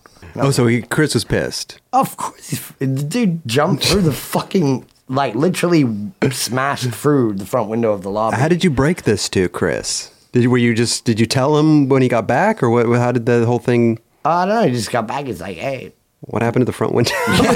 just uh, uh, Errol jumped through it. And, yeah," and, and he's like, "Oh, Errol, all right. Well, it's your fault. You got to move in with them, or Okay. or something like that." and you wrote for Stereo at the time. You were fully on and everything. Yeah, I was on, but I was like, for me, it was weird because, you know, Andrew and all that were on Birdhouse. Yeah. Eric and Jim were on Zero, and it was kind of like, like all my friends that I'd first met were still down south. Mm-hmm. Yeah. Then I was like on stereo with Pastras, like talking about what we should do with the team.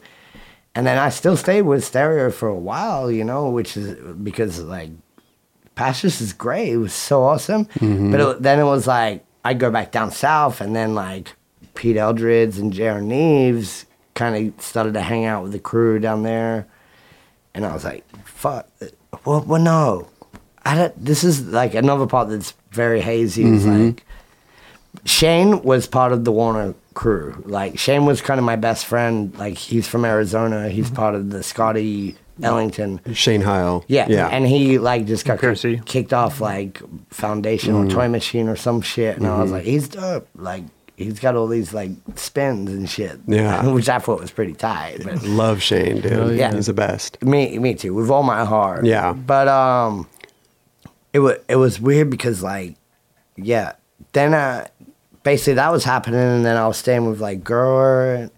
Sounds to me like all your homies that, that you wanted to hang out with were down south, and yet you were doing something up in SF, which you were not really. Yeah, but the you were stoked on, but not really. Maybe. No, I don't know. no, Is this no, like thing- you wanted to be down south? The thing is, like is like everyone started to come up. Like Alyssa would come up, Mm. or like all the crew started to kind of like come to Six Newell. Okay. And and Grow has been holding down Six Newell for so long. Yeah. And then it was like there was like some people from the Piss Drunx, the Warner, the which I haven't even got into, which is kind of tight Mm-hmm. because like it, it just started to become like SF was like relating to something to do in Southern California right. because before then it was kind of like not East Coast, West Coast, Biggie Tupac, but it was kind of like these fucking guys down there, like Transworld Thrasher, Transworld Thrasher. Sure. But I feel like Piss Drunx, Warner, and Six Newell turned into kind of like we can make this work. Right. Like in a way, it was like some of the, the those coast skaters came up to to Six Newell, Six Newell and Warner and Piss Drunx and Baker and Mix of Deluxe is kind of always being like a a thing, a ball. I mean, Deluxe is way before everybody on that mm-hmm. point, but between that that and it's weird because like I, I'm not trying to sound lame, but I was in the middle of that. It's like everyone's gonna come up to Six Newell because it's like the Warner and Gerward's diet, and and then then we would take little road trips down there, and and it was like, oh yeah, right, like Kind of had this common theme yeah, between there the two. There was always like random like it- like Scottish, England, like weird people coming through all of those crews where it was suddenly like instead of just being like Californians, it was Mm-hmm. like it was like a group community of drunks. Sound like a hostel almost at the yeah. same time. All of them were hostiles. like definitely like the Warner houses were I mean Andrew's house was like you go over there and have a couple drinks and leave and then mm. head to the the Warner houses. I all I was like I mean a lot of people have talked about yeah the Warner Piss Drunx and all that but I wanted to just put a little input into the show about how like the Six Newell and that contact came in context as well right. you know like because i think it's very important because i don't know as weird as it sounded it was like we were cutting out san diego which Did they have their own thing going on in? i didn't know it was weird like because it was like you would go down to san diego area or anywhere south it was like we were i don't know we were cutting off borders in a way well i, I wasn't cutting off borders but the way i felt was is like Osiris had their shit down there, and the Piss Drunx had their shit at Warner. Right. And then Newell had their shit in SF.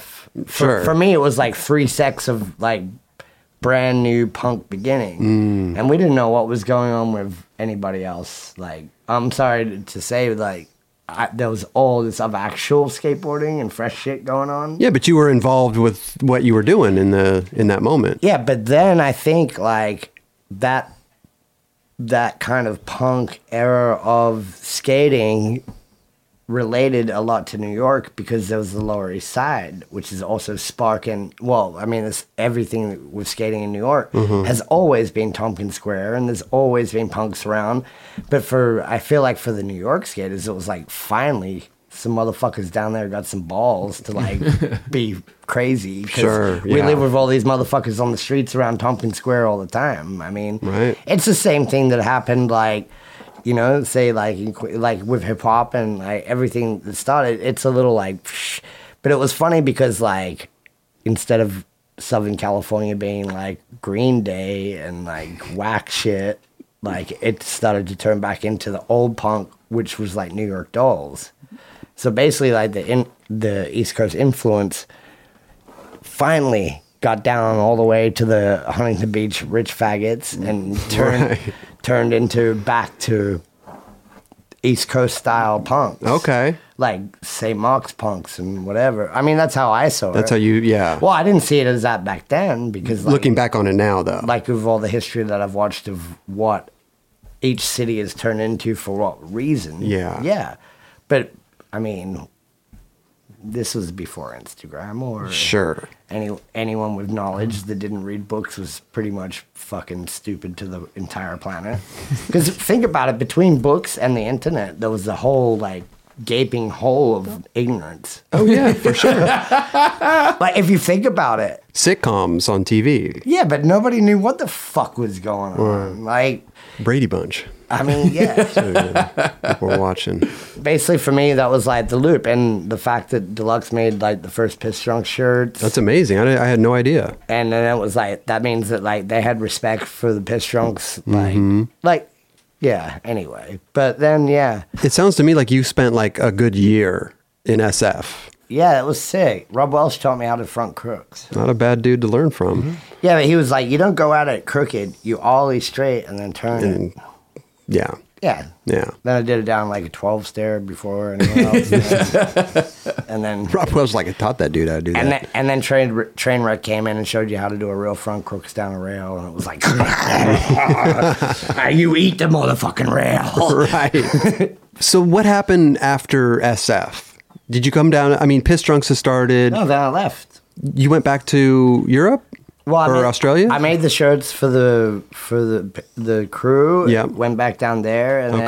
then uh, went back to SF and I'd had a room with like John Klein and I'd I'd like sanded all the floors and put wallpaper up and like used all my money to make Six Nil look nice. oh, you prop you did set it up proper. Yeah, yeah. Yeah. Like I like to live like because I lived in like not so nice a house when I was growing up. So I was like, I want to make. I, I got bought carpet. I used all my money to fix any house I've ever lived in. Okay. I don't care if I'm leaving. I want like a place to look cool.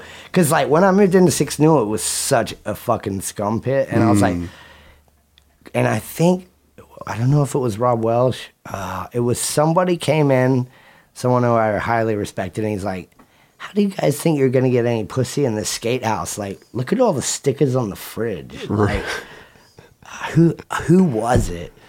Fuck, I wish I knew. It, it was something pretty dope. Yeah. And like that was like one of the first things where I was like, skate house. So I took all the stickers off the fridge and I like got the carpets done, painted it.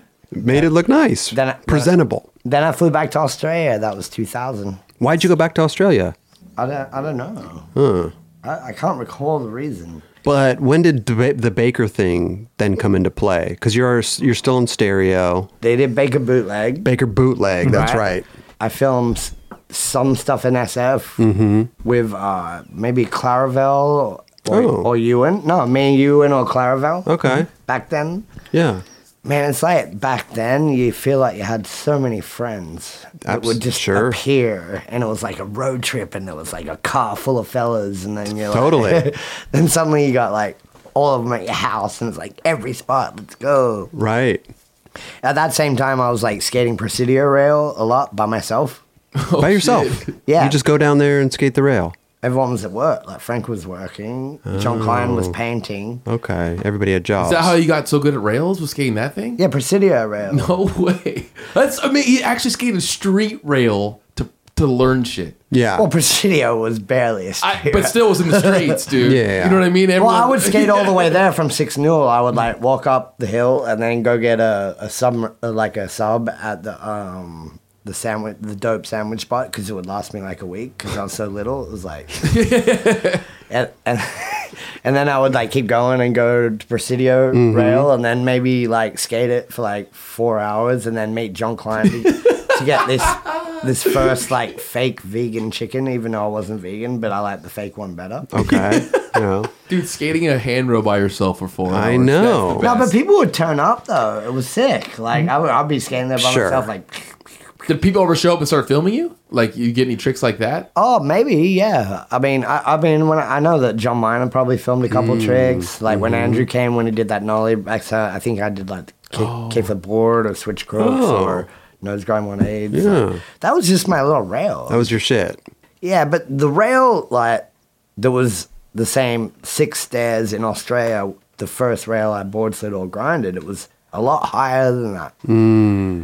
You know, so for a tranny skate, well, more like more of a tranny skater Yeah. back then, the Presidio rail is tiny. Was it steep at all? Because I didn't have, I've never had any pop. If you guys haven't noticed, I've never done it. But that's what's crazy is I've front nosed that hubber in in um in Thailand that's actually head high under the ladder bitch. But I, that day I was like on so many drugs, that- but it wasn't it wasn't pop drugs. The like- pop, but the, the pop was Yeah, there. got the, you up there. The pop was there though. yeah. I don't know what happened. I just went faster and long, So you further. wasn't Further, yeah. I just pushed that bitch. in. Wait, so you had no handrails? Like you didn't skate handrails too much before the Presidio rail? No, absolutely not. Like That's crazy. The Presidio rail is definitely what I learned. No, I never. I don't think. Yeah, and then I, then suddenly I had like four oh one kickflip board slides on like some nine stair in like Philadelphia or like, and then some suddenly some double kinks and like. Next thing you know, you're like the real hand, dude. you're like the handrail skater. Yeah. Oh no! Yeah, I don't know. no, That's I what you wasn't were. never a handrail skater. Oh, totally. Yeah. You, I don't know what kind of skater you would describe me as. The gnarly ass skater, dude. No, you just get buck. Yeah, Yeah. exactly. just a normal skater. Like every, anyone can skate like me these days. No, But it, I it was will just not a- say it was that. just I would say a, the the perfect timing of that type of skater. Skater. Yeah, you were like the first kind of to start pushing into that boundary of of that. I type think one of my favorite clips of you is a backside 50-50 through the uh, kink rail and there's a, there's a gate. That was in Germany. That was on the Wizards of Oz tour. That was in 2001, and I saved that. But I had the uh, the amazing ability of making sure that I got all the footage I ever did for myself. Oh, so you wouldn't let the filmer hang on to it? You would like transfer it firewire it? over. I wouldn't let anybody. I, I kept all the footage. Like I- I was like, What was your reasoning? Why? Why would you do You that? archive it, dude. Well, I know, but still, I mean Always mean, have your footage. no, I. well, that's not. I don't Usually, you go out with a filmer, you film a trick, and then they have the footage. Yeah, it's but not then like you gotta it, track it down later. I- or they'll use it for I- something yeah, that they're working on, I was, or I was give it to like- Transworld. I guess in a way, I was working on the Baker, the Baker 2G video. without you knowing that you're working on it. Without, but like I had enough stuff in the Wizards of Oz, like that was filmed on the Wizards of Oz on video, Mm-hmm. where I was like Jay Strickland, who comes into the mix a little later, Right. Four hours late. No, Four hours later. No, but It'll be he- Christmas he by was the like, time Hey, you he was just like, if you get any good shit, like, like as long if you've got it, like he was like for me, like you know, he's like he was like a Jamie, uh, Jeremy Fox. Okay. For everybody, Yeah. But he had the problem, the same problem that Jeremy Fox is, is to telling everyone they're way better than they are straight away. Okay. You know, everyone's seen this in music documentaries, like "You're the best, you're the best, you're the best." Uh, suck your dick. Sure. But Jay Jay never had that. He kept you in control, and but for me, like like Jay had a lot to do with making my career mm. because Jay was Jay flew to Australia to film my Baker Two G part. Okay. Jay gave my friend Tim Dunn the lens, the fisheye, to make sure that I film. He filmed me because he knew I was on fire. Gotcha. But Jeremy Fox ain't film shit, so I'll put Jay on level. Oh, than that. okay. Right. Jeremy Fox are eating shit. he's at the he's at the sub place getting a sandwich. I got, I got. Jeremy Fox has done nothing but buy me dinners before, and I, I'm down with that. But Jay was in the streets. he was in the streets, right? Yeah, I mean, he, he was true down to earth fuckwit. So when you went back to Australia, right? I guess stereo folded, Baker bootleg came into play, and then Baker GG. I'm sorry, Baker 2G, right? Yeah. And then so Jay Strickland flew down there to film you Yeah. and gave gave your buddy the lenses and everything. And so you literally filmed your whole Baker 2G part in Australia. Yeah. Besides a couple tricks from that Wizard of Oz Sure. tour. Right. Yeah. My my buddy is Tim Dunn. You mm. see, like, and Tim, after after he filmed that Baker stuff, mm-hmm. Tim Dunn is kind of one of the most epic creatures in Australia because he also made the play video, which is also one of the most iconic Australian skate videos that I had a part in. Okay. No one's really ever seen it in most countries mm. because it was on VHS Oh. but it actually changed skateboarding in Australia as well at the same time. Oh. Because this video play was the first Australian video that was edited, and Tim learned the editing. Like, Tim was friends with Ty. Oh. Well, because I like Ty came out to film me for Transworld, and Tim and Ty had made a good leash, and, Okay. and John Miner would come out for the America video. So all three of Ty, Miner, and Tim and myself had mm-hmm. gotten into editing as well. Right. So all three of them had inspired Tim as he- he was he had tricks in the in the Baker 2G video actually. Hmm. He had like in the front section like frontside flip from bank to bank like and a Okay. kickflip into a bank Sick. the J filmed.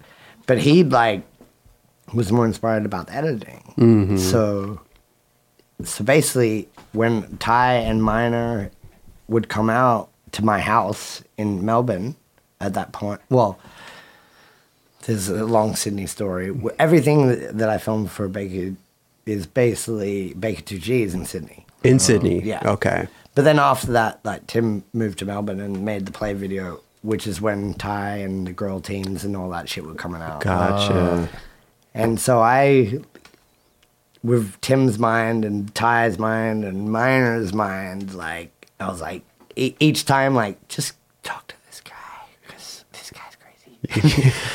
he actually owns the music. We own a music studio in Sydney called Hanging Tree Studios oh wow.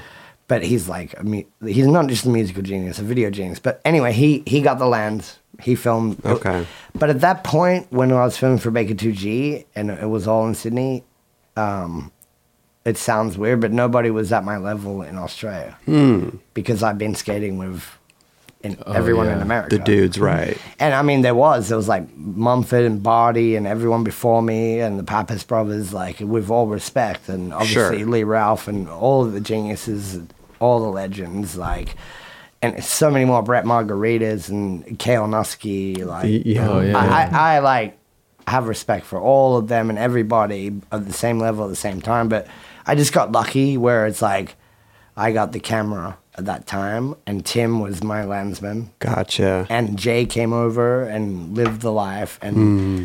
there was like they sent like the American people to skate, and even like Reynolds came for like two days at that point.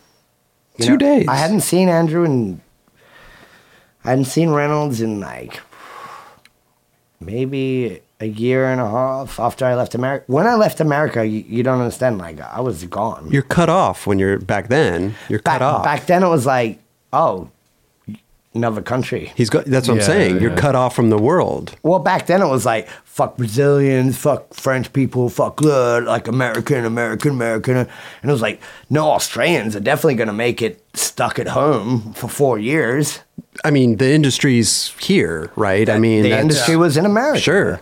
So when I got back and I filmed all of 17 minutes of footage and slowly released it like it was released at the exact time of each video. you were doing it right. It gave a lot of inspiration to like a lot of people in different countries, I think, to make sure that you don't have to live in California to do it. to do skateboarding. Yeah, skateboard. You're skateboarding. As long as it's filmed well and it's edited to the right music, and- Sure. and, you don't look like a fucking dickhead wearing the stupidest gear of all time, Right. Like, like, and even gear then was like weird because imagine coming back like in in the clothing aspect. Imagine coming back, kind of like for me, I was like in between, not not trying to be Boulala or Greco or like mainly more like Heath Kirchart, Mm-hmm. like dressing kind of in. A, for me, it was like suit jackety, kind of like looking smart on a board, like, looking nice, Yeah, and then like. yeah.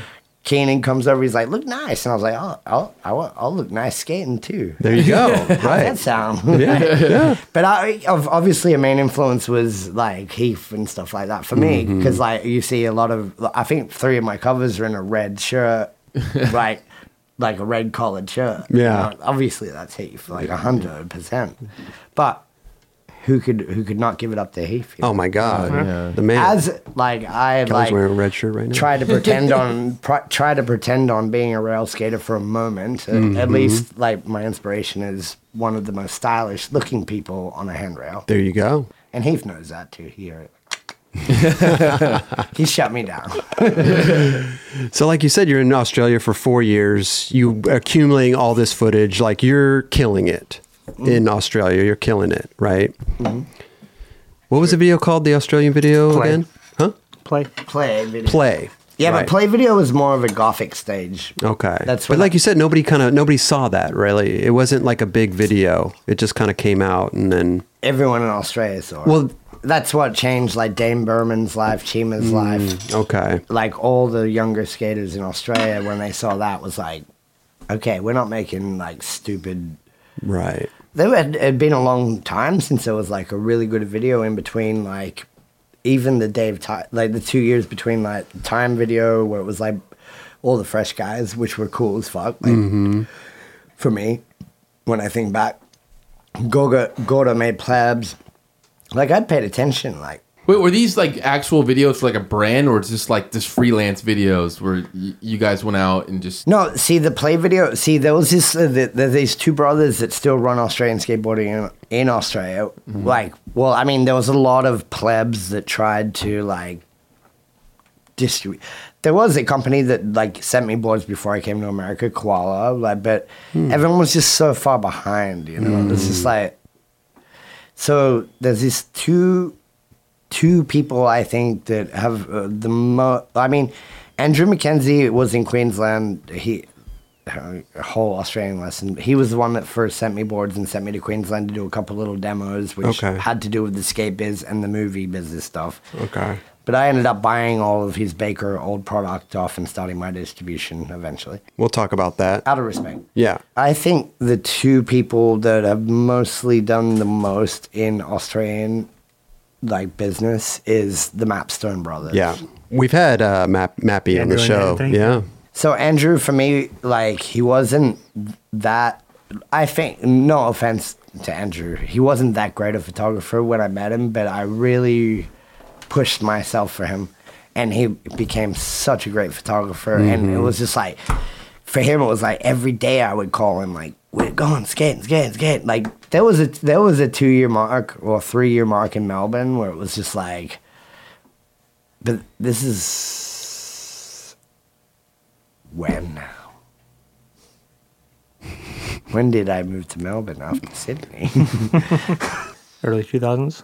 I remember the second day I was back in the States, I kickflip crooks to Hollywood High. I'm, I'm gonna say like 2004, 2003. 2003 or four. What year did Baker 2 come out? Two- 99, 2000. 99, Yeah. 2000? Yeah, I remember I premiered it. it. It's funny, I still have the original edit of the, the video, and I and Volcom also, JC, paid for me to get the Bondi Pavilion times two to premiere the two hour. It's like Baker 2G is like one and a half hours. Mm, yeah. It's so long with, Yeah. the, mm-hmm. with the B sides and shit. They paid for all the beer. Vo- JC That's from amazing. JC from Volcom that has nothing to do with Baker paid because he believed in me. They gave me the last part in the video, which was fucking weird because I've been disappeared for two years. Sure. I was like, so how did that work though? Are you are you sending footage back to the Yeah, yeah. states? So you're just FedExing DVD tape. FedExing. Boom. Wow. Well, or yeah, just like what, like every week I would send like a tape of like three tricks and like all the hijinks. Okay. Right. And then, like, yeah, they, they were just, uh, Jay would get it, and, and everyone was just like blown away because, like, you, you got to remember, like, it's pretty, uh, people weren't being as productive as they could have been in Hollywood at that point in time, as, And- fa- as far as my knowledge was. Right. And here comes you sending low heaps of footage. And Yeah. partying. Yeah. You're partying your ass off and you're getting a shitload. and you're footage. producing. No, no, like I'm not trying to take all.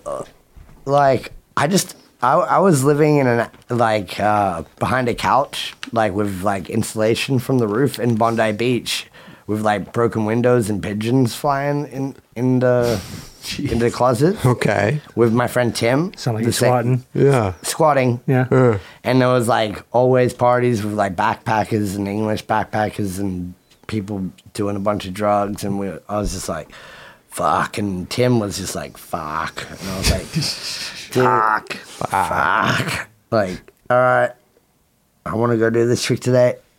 All right, can you uh, get a photographer? Oh, we don't know any photographers. Andrew Mapstone.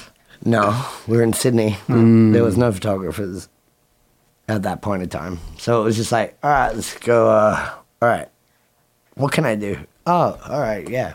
How about that line where you do a kickflip nose slide back 50, a 12 stair after it? Oh, yeah, all right. and it was like just me and Tim. And Yeah. The funny thing is, is we were living in Bondi Beach and we are like completely like Greco alley style. Like Tim was alley, and I was like kind of kind of like trying to be punk or, mm-hmm. but I was more gothic, but because Greco was like punk, and I was I was kind of more like sensitive goth, and it's like these. sensitive goth. And it's like Tim's like the Boulala flair, and I'm like mm-hmm. this, and it's just, and then everyone in Sydney was just like, actually, we didn't even. I don't think at that point in time, besides going to the skate park to warm up, like we we knew who any other skaters were. Oh, really? It was just like me and Tim, the film. Just cruising. You know, kind of like a Dane Burman hatred on everybody that's not into just skating, skating, skating. Hmm. Which is interesting because Dane Burman's always been a lot of motivation to me. Yeah. You must have influenced him super heavy because it, The first time we met, he had my uh, ringtone. You know when you could have ringtones on the phone. And he Yeah. was like, "I once knew a man from Newcastle," and he showed it to me. I think he was like 16, and he was super embarrassed because his phone rang when he. When he do it. But he's also been an influence on me because like he's sober and like he, he just wants to skate, skate, skate. But, Mm-hmm. I mean, look how far that's got him. Hey, did you did you have any idea the influence you had made in the skateboarding culture back then when the Baker 2G video came out? What about now? When the video came out, dude, it, it was like night and day. People had switched what they were wearing Oh, yeah. to wearing like leather jackets. Not like, me. I had nothing to do with that.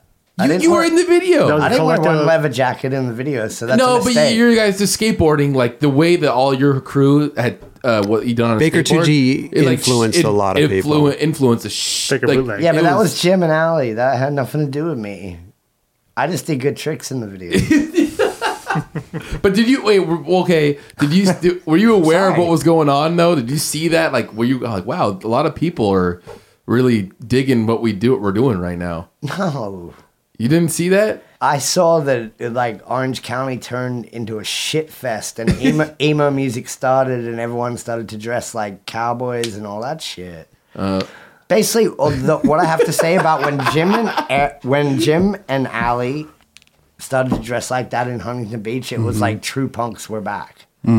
But none of them were for Orange County. Like, look at the music that was coming out of Orange County at that point of time. Yeah, I mean, uh, from a younger kid's perspective, like looking up to you guys, uh, like a lot of kids my age just switched overnight to be wearing like just all about Baker. It was it was kind of. I mean, a lot was, of a lot of people did. It was a it was Yeah. a crazy thing to actually watch. Let's talk about Baker, right? Because Baker 2G comes out. Yeah. They planted the seed for Baker to start. You're still in Australia, right? it was two more years. When after Baker 2G came out, everyone was a fucking big shot. It was a huge video, made an impression on skateboarding. Yeah, what was where was the premiere here? I don't know. I didn't. I, I didn't go. Me either. But so did, did does Reynolds call you or something and say, "Hey, we're gonna do this, Baker. We're gonna do this company." No, the thing the thing is, um, everyone pretty much leaves me alone because I don't know. I'm bit, a little bit strange, but um, I don't think you're strange. I think that uh, Mickey called me actually. really. Mickey Reyes called me. He's like, "Fuck you! I'm gonna punch you when I see you." And I'm like, "What? Why?" He's like, "Cause you're leaving Deluxe." I was like, "What?" And he was like, "Uh, yeah, Baker. Baker's a board company now." And I was like, "Well, I didn't know anything about it. I thought Baker 2G was just like Baker bootleg. Like, Yeah. another fucking video." Yeah. Right. And he's like, "Well, you got the lost part." I was like, "What?" Like, I didn't even know. I You didn't even know the. You hadn't even seen it. No, I guess they premiered it there. Okay. in 2000. Gotcha. then I guess when Baker uh, Baker 2G came out, everyone just thought they were hot shots, and I guess they left um, they left uh, Huntington Huntington Beach, Okay. and then um, moved to Hollywood, I guess. Right. So I was still there in, uh, in Australia for another two years. So Mickey Reyes broke the news to you that there's a board company. Yeah, and then like suddenly like uh, Blitz was doing Baker, I guess. Mm-hmm. And yeah, I saw some first board graphics. I thought they were fucking awful. Oh, you did. Yeah, Yeah. terrible. Like they made me like a kangaroo on a pirate ship or some shit. okay. You didn't, You weren't feeling But that. people like those gra- I don't know. People are like, oh, this classic Baker graphics, like all this shit, and I was like, they're fucking awful. Okay. So I had like my my homie Jack, the same guy I talk about a lot, but to do a couple like a tattooed chick and like weird like more artistic kind of shit, and then um I don't know like it was funny because like what I didn't know is I was like a mysterious kind of like rock star in America. as weird as that sounds. Yeah. But at the same time, I was just like, so basically, like, people were coming out to Australia, like the cliche dudes and like all random people. And, and I was showing them all the spots I skated, or if they wanted to skate like the manual padded uh, country road. I was just showing people around because I was like, and the America team. And, Right. But I didn't realize like the significance of what like people thought of me in America, fucking rock star. But you were so far, re- you but you were so far removed from the industry here, Yeah, and like people. I was still and- living yeah, in a fucking pigeon house. Like, Still thought you wrote your stereo. yeah, yeah, right. the footage of me slapping Reynolds, like Reynolds, what's wrong with you? Like he he flew there for two days. We did a bunch of drugs, and then like he fucking left after three days. He didn't even stay on tour. You know, Wow. he couldn't keep up. And That was the America tour that he was Yeah. on. yeah. Yeah, yeah, okay. It was the on video one, right? I don't know, but he was a mess. you know, and he came and like probably like we did a bunch of drugs, fuck some chicks or whatever, like normal like rock star skate shit. Normal Tuesday. Right. But um, uh, I don't know what happened, but it, oh yeah, I went to Melbourne and then filmed the Transworld part. Oh, yeah. in a week or whatever. In a week. Yeah, something like that. Okay. Uh, Well, the interview was shot in a week with Atiba. Jeez. Because that, and because like the Mapstones and I like I- like I met a chick in in Melbourne and then she came to Sydney and then I moved to Melbourne for her. I was living in like separate bedrooms because like her mom was like a little more strict. Oh, okay. I mean, like think about it. I'm only 21 years old. Yeah. and right. then the chick's like 19 or whatever. Sure. So like, I'm whatever I am in the states with this part, but I'm like living in like It's separate rooms from your from your girlfriend. Just probably sneaking in at night, huh? Yeah, a little sneaky, Right. sneaky, sneaky. but uh, like I'm like living in, the suburbs, like in Hawthorn. It's like in the suburbs. Like I, I still was homeless. Still. Oh, right. Okay. I mean, I was homeless. And, I, I've still been homeless for another two years. Mm. like, I'm I'm still homeless. Like when Baker Two Two G came out, I'm still homeless, Right. living with at a family's house with the girl that I can't sleep in the same bedroom. Sure. So then, yeah, that's going on, and then her parents kick her out, and then I find a place with like these two like kind of hairdresser chicks, hmm. and they they like the the reality show Big Brother Oh yeah. and Limp Bizkit, okay. which was probably like the worst. You're a big fan of Limp Bizkit? I actually saw Fred Durst in a restaurant later and told him that he was the worst person ever. Oh my god. I'm sure he loved that. I think it was at Koi or some, some restaurant.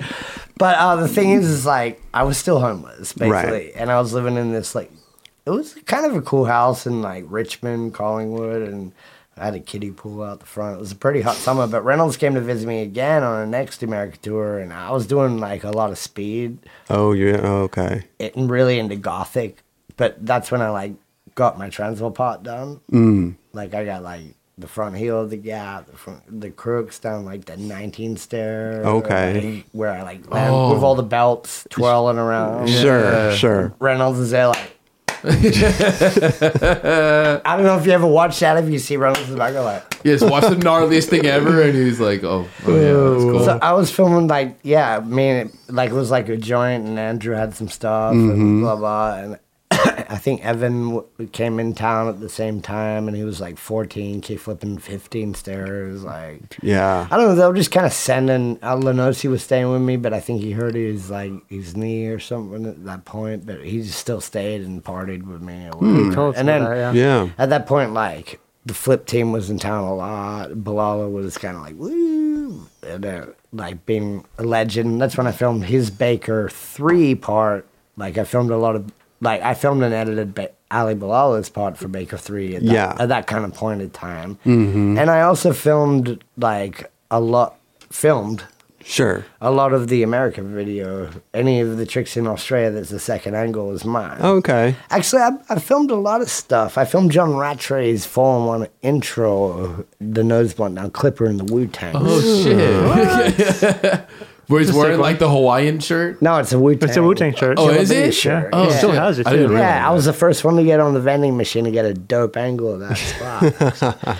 I used to film like I, I filmed all the time. Well, that was that's what interests me too. Is like you know you like you said you edited uh, Ali's part and you, you like you're a big editor and I, I just never really took you for being on that side of the uh, the industry. You know, like editing and filming and all that stuff. You know, Yeah, well, that- it, it kind of surprised me when I heard all that. I was like, oh shit, that's fucking sick. Yeah, but like, if like Ty's your friend and and like it, it was so cool back then because the programs were so like Final, from Final Cut One to Final Cut 3 like mm-hmm. the stuff that you could do, like, and then when they would come in town, I would have like a barbecue at my house. Or whatever, and then I'd like ask Marino like, "Hey, show me all the shit you learned recently," or Ty like, sh- "Show me all the shit." He's like, "You know, you can do this. This is a shortcut. This is a shortcut." So Yeah. I was like, "I'm I'm very quick with editing." like- Yeah.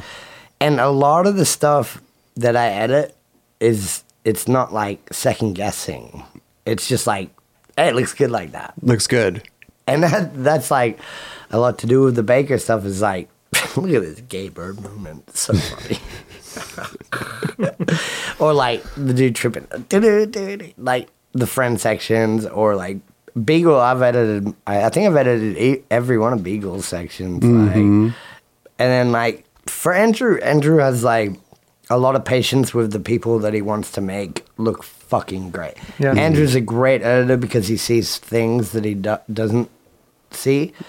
But with me and Andrew, we have such a great process of editing because it's like I'll make it messy but still fun, and then he'll clean it up perfect, hmm. and then I'll go in and go, but wait, we could exchange this one split second of some someone going like, right, right. but, but like me and Andrew, we were great as editors together because we have this Andrew and my sen- sense of humor. Although like I'm a drunk and he's a supposed ho- like sober guy or whatever, but the sense of humor has never changed. Sure. little kid sense of humor. Mm-hmm, So the way that we edit is like you're say you're like a 14 year old kid watching yeah coming to America for the first time or Okay. trading places. It's like like Eddie Murphy could go like yeah. uh, uh. Yeah, yeah, yeah. That's it. But It's those little things. no, but it's it's got nothing to do with the little things unless there's the beagle aspect where like Andrew's a very busy man and blah blah. But if Beagle doesn't show you exactly what he thinks is funny yeah, out of anything, then you don't understand what the clip's about. sure. Like it's even confusing for me and Andrew. Oh, so he tells you what what's funny about the clip? Yeah, because like, uh, well, I mean, the way that we're doing the new video is like, like, sh- okay, this w- we go through five hours. Me and Beagle, like, it's like five minutes, right. But it's like he's like, all right, wait, I know, I, I, I, I know that I logged this clip for some reason. and I'm like, Beagle, dude, it, it's a five minute clip, dude yeah. hey. He's like, no, there's a funny part in this. No, no, wait, wait, right here. Like, and, and for me, like, to, to watch Beagle be excited. I excited. could watch that for hours. Yeah. Oh, if, uh, if someone should film me, Beagle, where I'm like trying to be like the Sherlock, like, hmm, Beagle. what is it in this clip? No, I swear to God. At 3.12 seconds, something's gonna happen. yeah, I can imagine. I've got it written down here. but it always is, and I'm like, okay.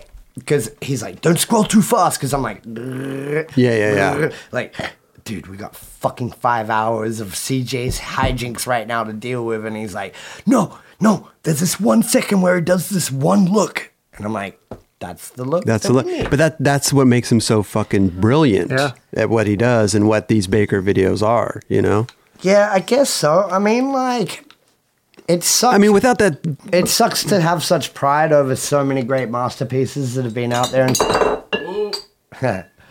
in skate. Man down. In no, in no, it's not. In skateboarding, Yeah. like it, I feel sorry for people because like people put in a lot of work and like there is great videos and like I, I like that polo video that was really fucking good. I mm-hmm. thought, I like- and I like a lot of videos. I like I like the girl in chocolate new one, but the the the the the the aesthetic of like genuineness is kind of harder to do these days when, Yeah.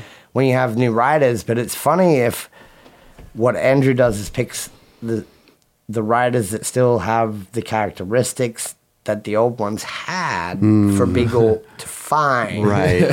for Dusty to try and filter out with Beagle for Andrew to clean. sure, sure. It's like a car wash where you find like the white walls weren't actually there in the first place, but now they're there. They're, they're right. Wash the dirt off of them. But so the editing process. Do you come to LA to help edit stuff and then go? Like, do you? How does that work? Uh, yeah. Because, like you said, sometimes there's like five hours of one thing that you have to find with Beagle. You well, know? well, there is no edit- editing process until, Nothing. until I come. okay. Basically, I mean, there is like with Baker Three, like everyone's footage was there, but Mm-hmm. the problem was is like Andrew's mind is like he's like OCD, so he makes a part, and then he changed and then suddenly there's like 15 different timelines of a part. But see, I think that's the that messes everything up. I almost think that It when, when you edit something, like the first one you edit is always probably going to be the best, best yeah. one. No, but you go back and try to change the whole thing. It's never going to come out the same as the first try. The thing with uh, Andrew's editing attention span Mm-hmm. is that there is an amazing part always. sure. An amazing, but there's so many different people. Like Andrew, Andrew has a, a very shit attention span. As- Okay. Like for him, it seems like everything is all over over the place in a great. But the way, hopefully this time, I I just I just fly back like in the middle and and just like show Beagle. This is the process. Mm-hmm. We have the best of hijinks. I know it sounds more like it's weird to explain because you want everything to be spontaneous, but not everything can be spontaneous unless there's some type of organization. Of course. you know. Sure. Basically, as long as everything's on a timeline of like best of hijinks, like credit hijinks, blah blah. Sure. As long as Andrew has a little bit of stuff to DJ with, like Yeah, choo, choo, yeah. choo, choo, choo, choo, choo, then we then I don't know. It like uh, we've It only- works. We've only made two videos together, me and Andrew Baker three, Yeah, but they- and this one, you know. Baker three is Oh, Baker great. has a definition. There you and, go. And Chicken Bone was with Shane. Yeah.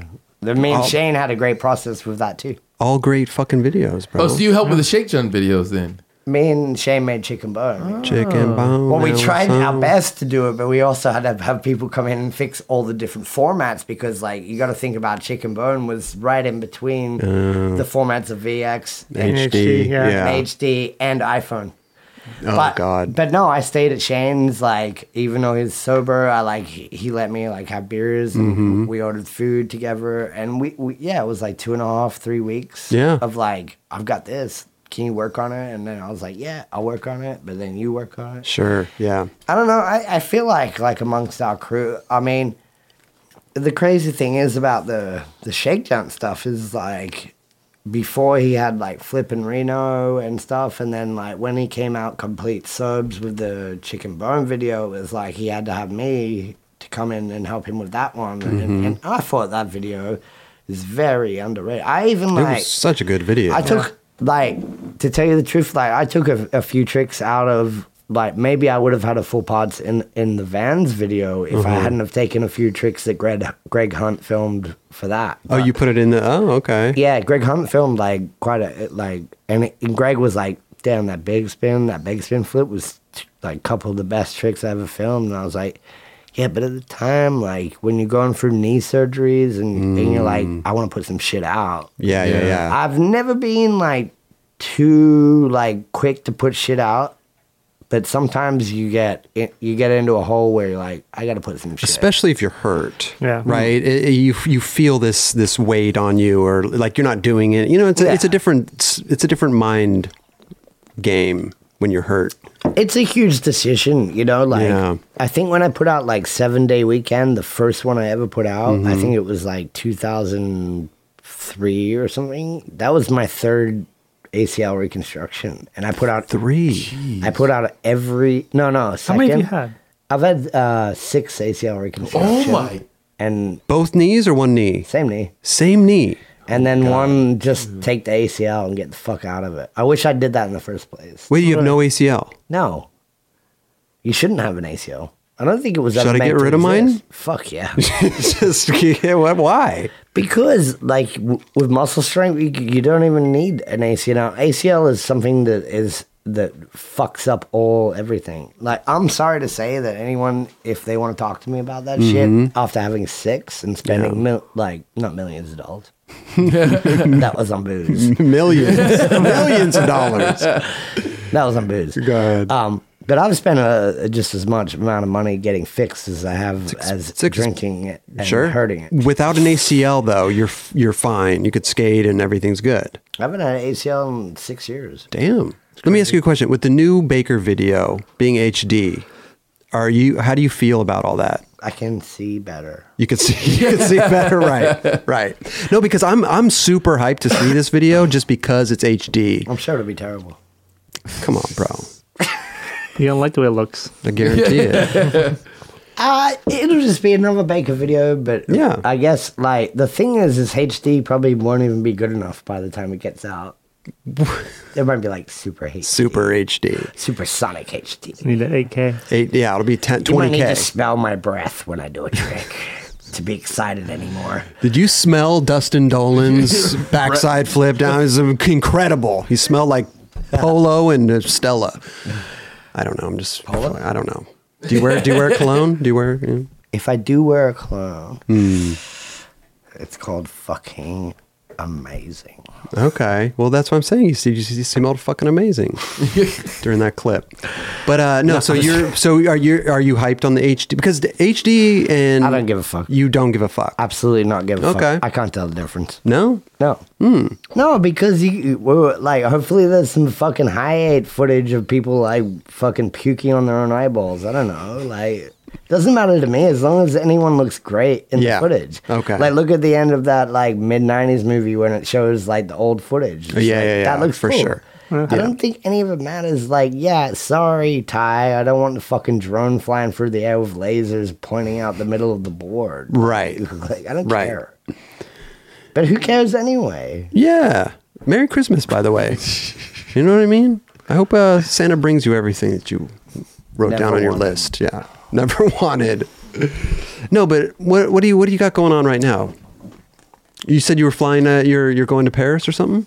Yeah, um, in my life, it's been pretty extraordinary. I- I've chased a lot of like women around, Mm.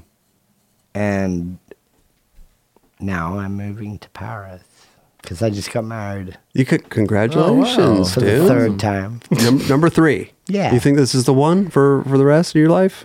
Yeah, for sure. Okay, good. She's. Uh, I mean, I wouldn't compare her to the rest because Right. that's uncomparable. Yeah, yeah, to for sure. To compare anybody to anybody else Exactly. is very strange. right. It's like saying, "Would I have married one of you two? Which one? Which I would yeah? Which would Mirage? Probably me. nah, life is just like a, a- a great journey. And um, no, no, now just like cruise back to Paris. I like, Mm-hmm. um, for me personally, I like. Is she from Paris or is she from? Is, where where's she from? Yeah, she's French. Yeah. Okay. She's from Paris. Okay, so now okay, Yeah, makes she's sense. She's an architect. Oh wow. But um, I just like being in Europe a little bit more than America right now because like. More I mean, skate. there's more. Well, I mean, everything's yeah a little blown out here. yeah, it's true. I mean, we're not really uh, trying to go back to Hollywood. Uh, Hollywood High. these days, but um, there's a a lot of stuff undiscovered, and I really, for me, like obviously everything in Sydney's blown out. She murdered that, and then like I murdered it before, and like a lot of other skaters like Dean Palmer and should have murdered that, Right. And Jake Hayes has murdered that, and like you know the city's a lot smaller. But in Paris, there's like a lot of cool spots. That, Sure. like, my friend Oscar Candon and like um, Remy. Mm-hmm. Yeah, they like show me around to like kind of just suburban spots that feels like old old Melbourne, but like way bigger. You know.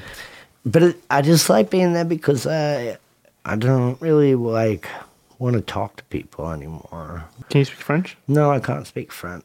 Perfect. You won't have to talk to anybody. then. It's, it's perfect. No, it's just like if you take uh, if you take like six months out of the year to meditate, not meditate like hippie wise, but just kind of like drink and not listen to people, and Yeah. just kind of sit there like do do do do do do do, and then mm-hmm. you start going into your own mind. You start writing more and like b- thinking about all the stuff you've done, and trying to make like manipulative characters out of the ideas of what you have about what the world has always been to you. You, do you meditate and all that stuff? No, meditating is not listening. Right. Isn't that what meditation is? My idea of meditation is literally sitting on my couch, mindless television, maybe, just not doing anything. Maybe that's a form of meditation. I don't know. I don't know what a form. Yeah, I guess like if you say when I like sit there at a table and stare into space when I'm drinking beer, it's mm-hmm. kind of meditating. People say that's like a way out, or like, do you have anything better to do? And it's like, maybe I'm thinking, mm-hmm. maybe I'm not. And like people expect you to do so much, and then they ask you, and they're like, "Why aren't you doing something today?" And you're like, "Haven't I done enough, man?" I am. I'm drinking. Yeah. No, but it's not about drinking. It's just like this is like orange juice. It's like nothing. It- like if you drink too much orange juice, it hurts your belly too. That's right. If you drink anything healthy, if you drink mm-hmm. fifteen thousand Earth Boss movies, it's gonna fuck up your life. Like if you you know if you drink anything Water.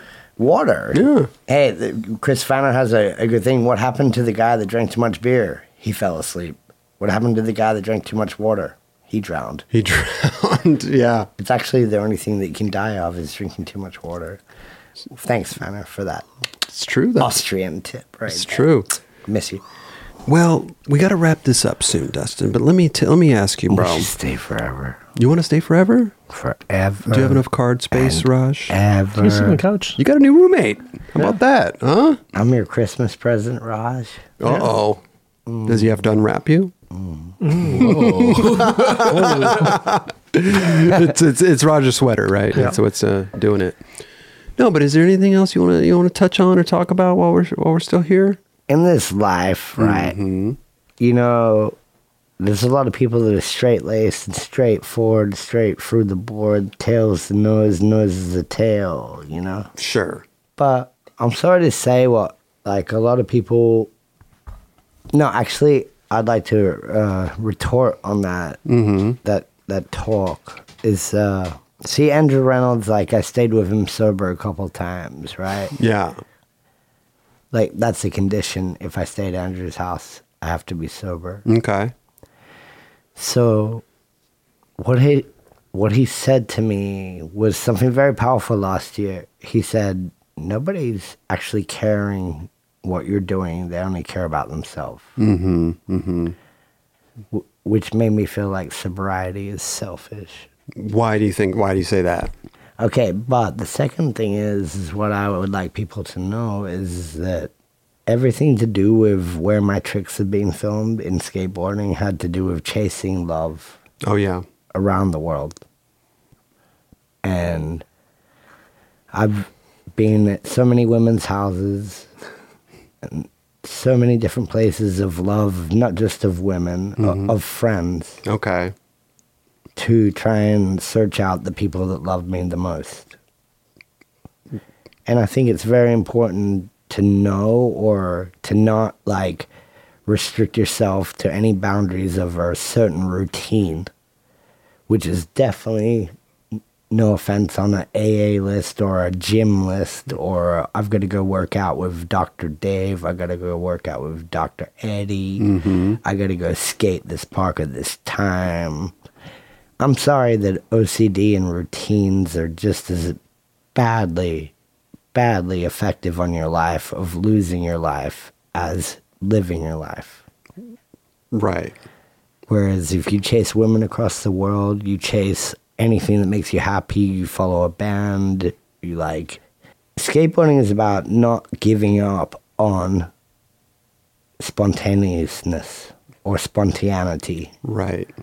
And I'm sorry that I think the only people that are rich enough that can afford to live in a routine are the only people that can afford to live in a routine. And as weird as that sounds, and as much as I absolutely agree with routine is very healthy, mm-hmm. not everyone has that options. And I don't think if you cannot afford the option to have a routine, you should never be afraid to keep going until you find it. Every you can get stuck in a routine for years and years and years and years and not even realize that you're stuck in a routine. Hmm. You know what I mean? I was working a job at a health food store Working there four years. Didn't even realize until I found out that I was working there for four years. And I went in and quit right then and there on the spot. I said, fuck this. I could be here another four years. That's sick. You know what I mean? Yeah, that's what I mean. It's just like you gotta. I mean, it, it's a little different, you know. People have kids and people have lives and Sure. stuff. But it, I'm sorry to say, if you're young and you don't have kids, fuck a routine Right. in any way. I'd say, fuck your girlfriend. Like we like whatever. Like if you're, especially as a skateboarder, it's just like if you don't have a kid, mm-hmm. and you, I mean, even if you have a dog, like you, hopefully you have some friends that love your dog as much as you do. But if you are seriously right now a brand new skater that's just getting close to success, fuck everybody and go and go for it. yeah. Yeah. Merry motherfucking Christmas. there you go, right? It's true though, man. It's true. But it sounds like you found love. You're moving to Paris. Are you going to settle down into a routine or are you going to keep going? Mm, there's options of all types of different ways. You can like look at Peace Stone, rest in peace. Mm-hmm. He had a wife and kids. Yeah. And he still managed to find a way to stay on the road and still be the fun guy That- and have a clean white t shirt when he came home. Mm-hmm. A gentleman. Yeah. a legend. Mm-hmm. So, I mean, not to say that like the being a filmographer for Asher would never not be anybody's dream like it was for Peace Stone, but I'm just saying for anybody is just like you can always find a way if a routine doesn't suit your style. Right. And then a routine shouldn't always suit your style because then you become everything that skateboarding was against. Yeah. Right. And Merry motherfucking Christmas, bitch. no, but I, I totally get what you're saying, though. You know, it's Yeah. it's you got to get the last word. no. I you have to have the last word. was, was that your was that your last word? Don't smoke. Don't smoke. Listen, here's my last word. Thank you so much for coming by. This has been a Christmas miracle, everybody, huh? Dustin? Dollin, yes. Leap Would you faith. would you like some nine club? Can we can we can we bless you with a, a couple a Christmas present? You know, maybe a, a nine club mug, maybe a T-shirt, a sweatshirt, beanie, hat. We don't have hats, but uh, I don't need anything. would you uh, would you, uh, a switch A flip, mug? a switch flip Manny mug? No. You want more beer? The thing is, is like I don't have any room in my luggage because I've been on a pikey for three months. Okay, but yeah, I'll, right. t- you can show me. Um, I I got like everyone should buy a nine club because. Oh, thank you, bro. By the way, these motherfuckers, they're doing it out of their house. This ain't no fucking studio. like this is a house. It's got dirty bathrooms, skate house. like yeah, Kinda clean basically, if my wife came over here, she'd be like, "Nah, nah, we're out." We're out. we're, we're good. We're leaving to Paris now. Ni- the nine club's legit studio. Thank you, nine. Thank you, bro. Thanks, Thank you, dude. Dustin. Thanks, Raj. Hey, you're the man. Thanks, Look at that, huh? legends. In the camera pants over there. Camera. ah, no shut out, All good. hey, and Merry Christmas. Best of luck to you. Santa Claus, you cunt. Where's me fucking bike? I've Hey, opened all this hey, other shit. There's Dustin. nothing here I like. Dustin, what's my name? I can't.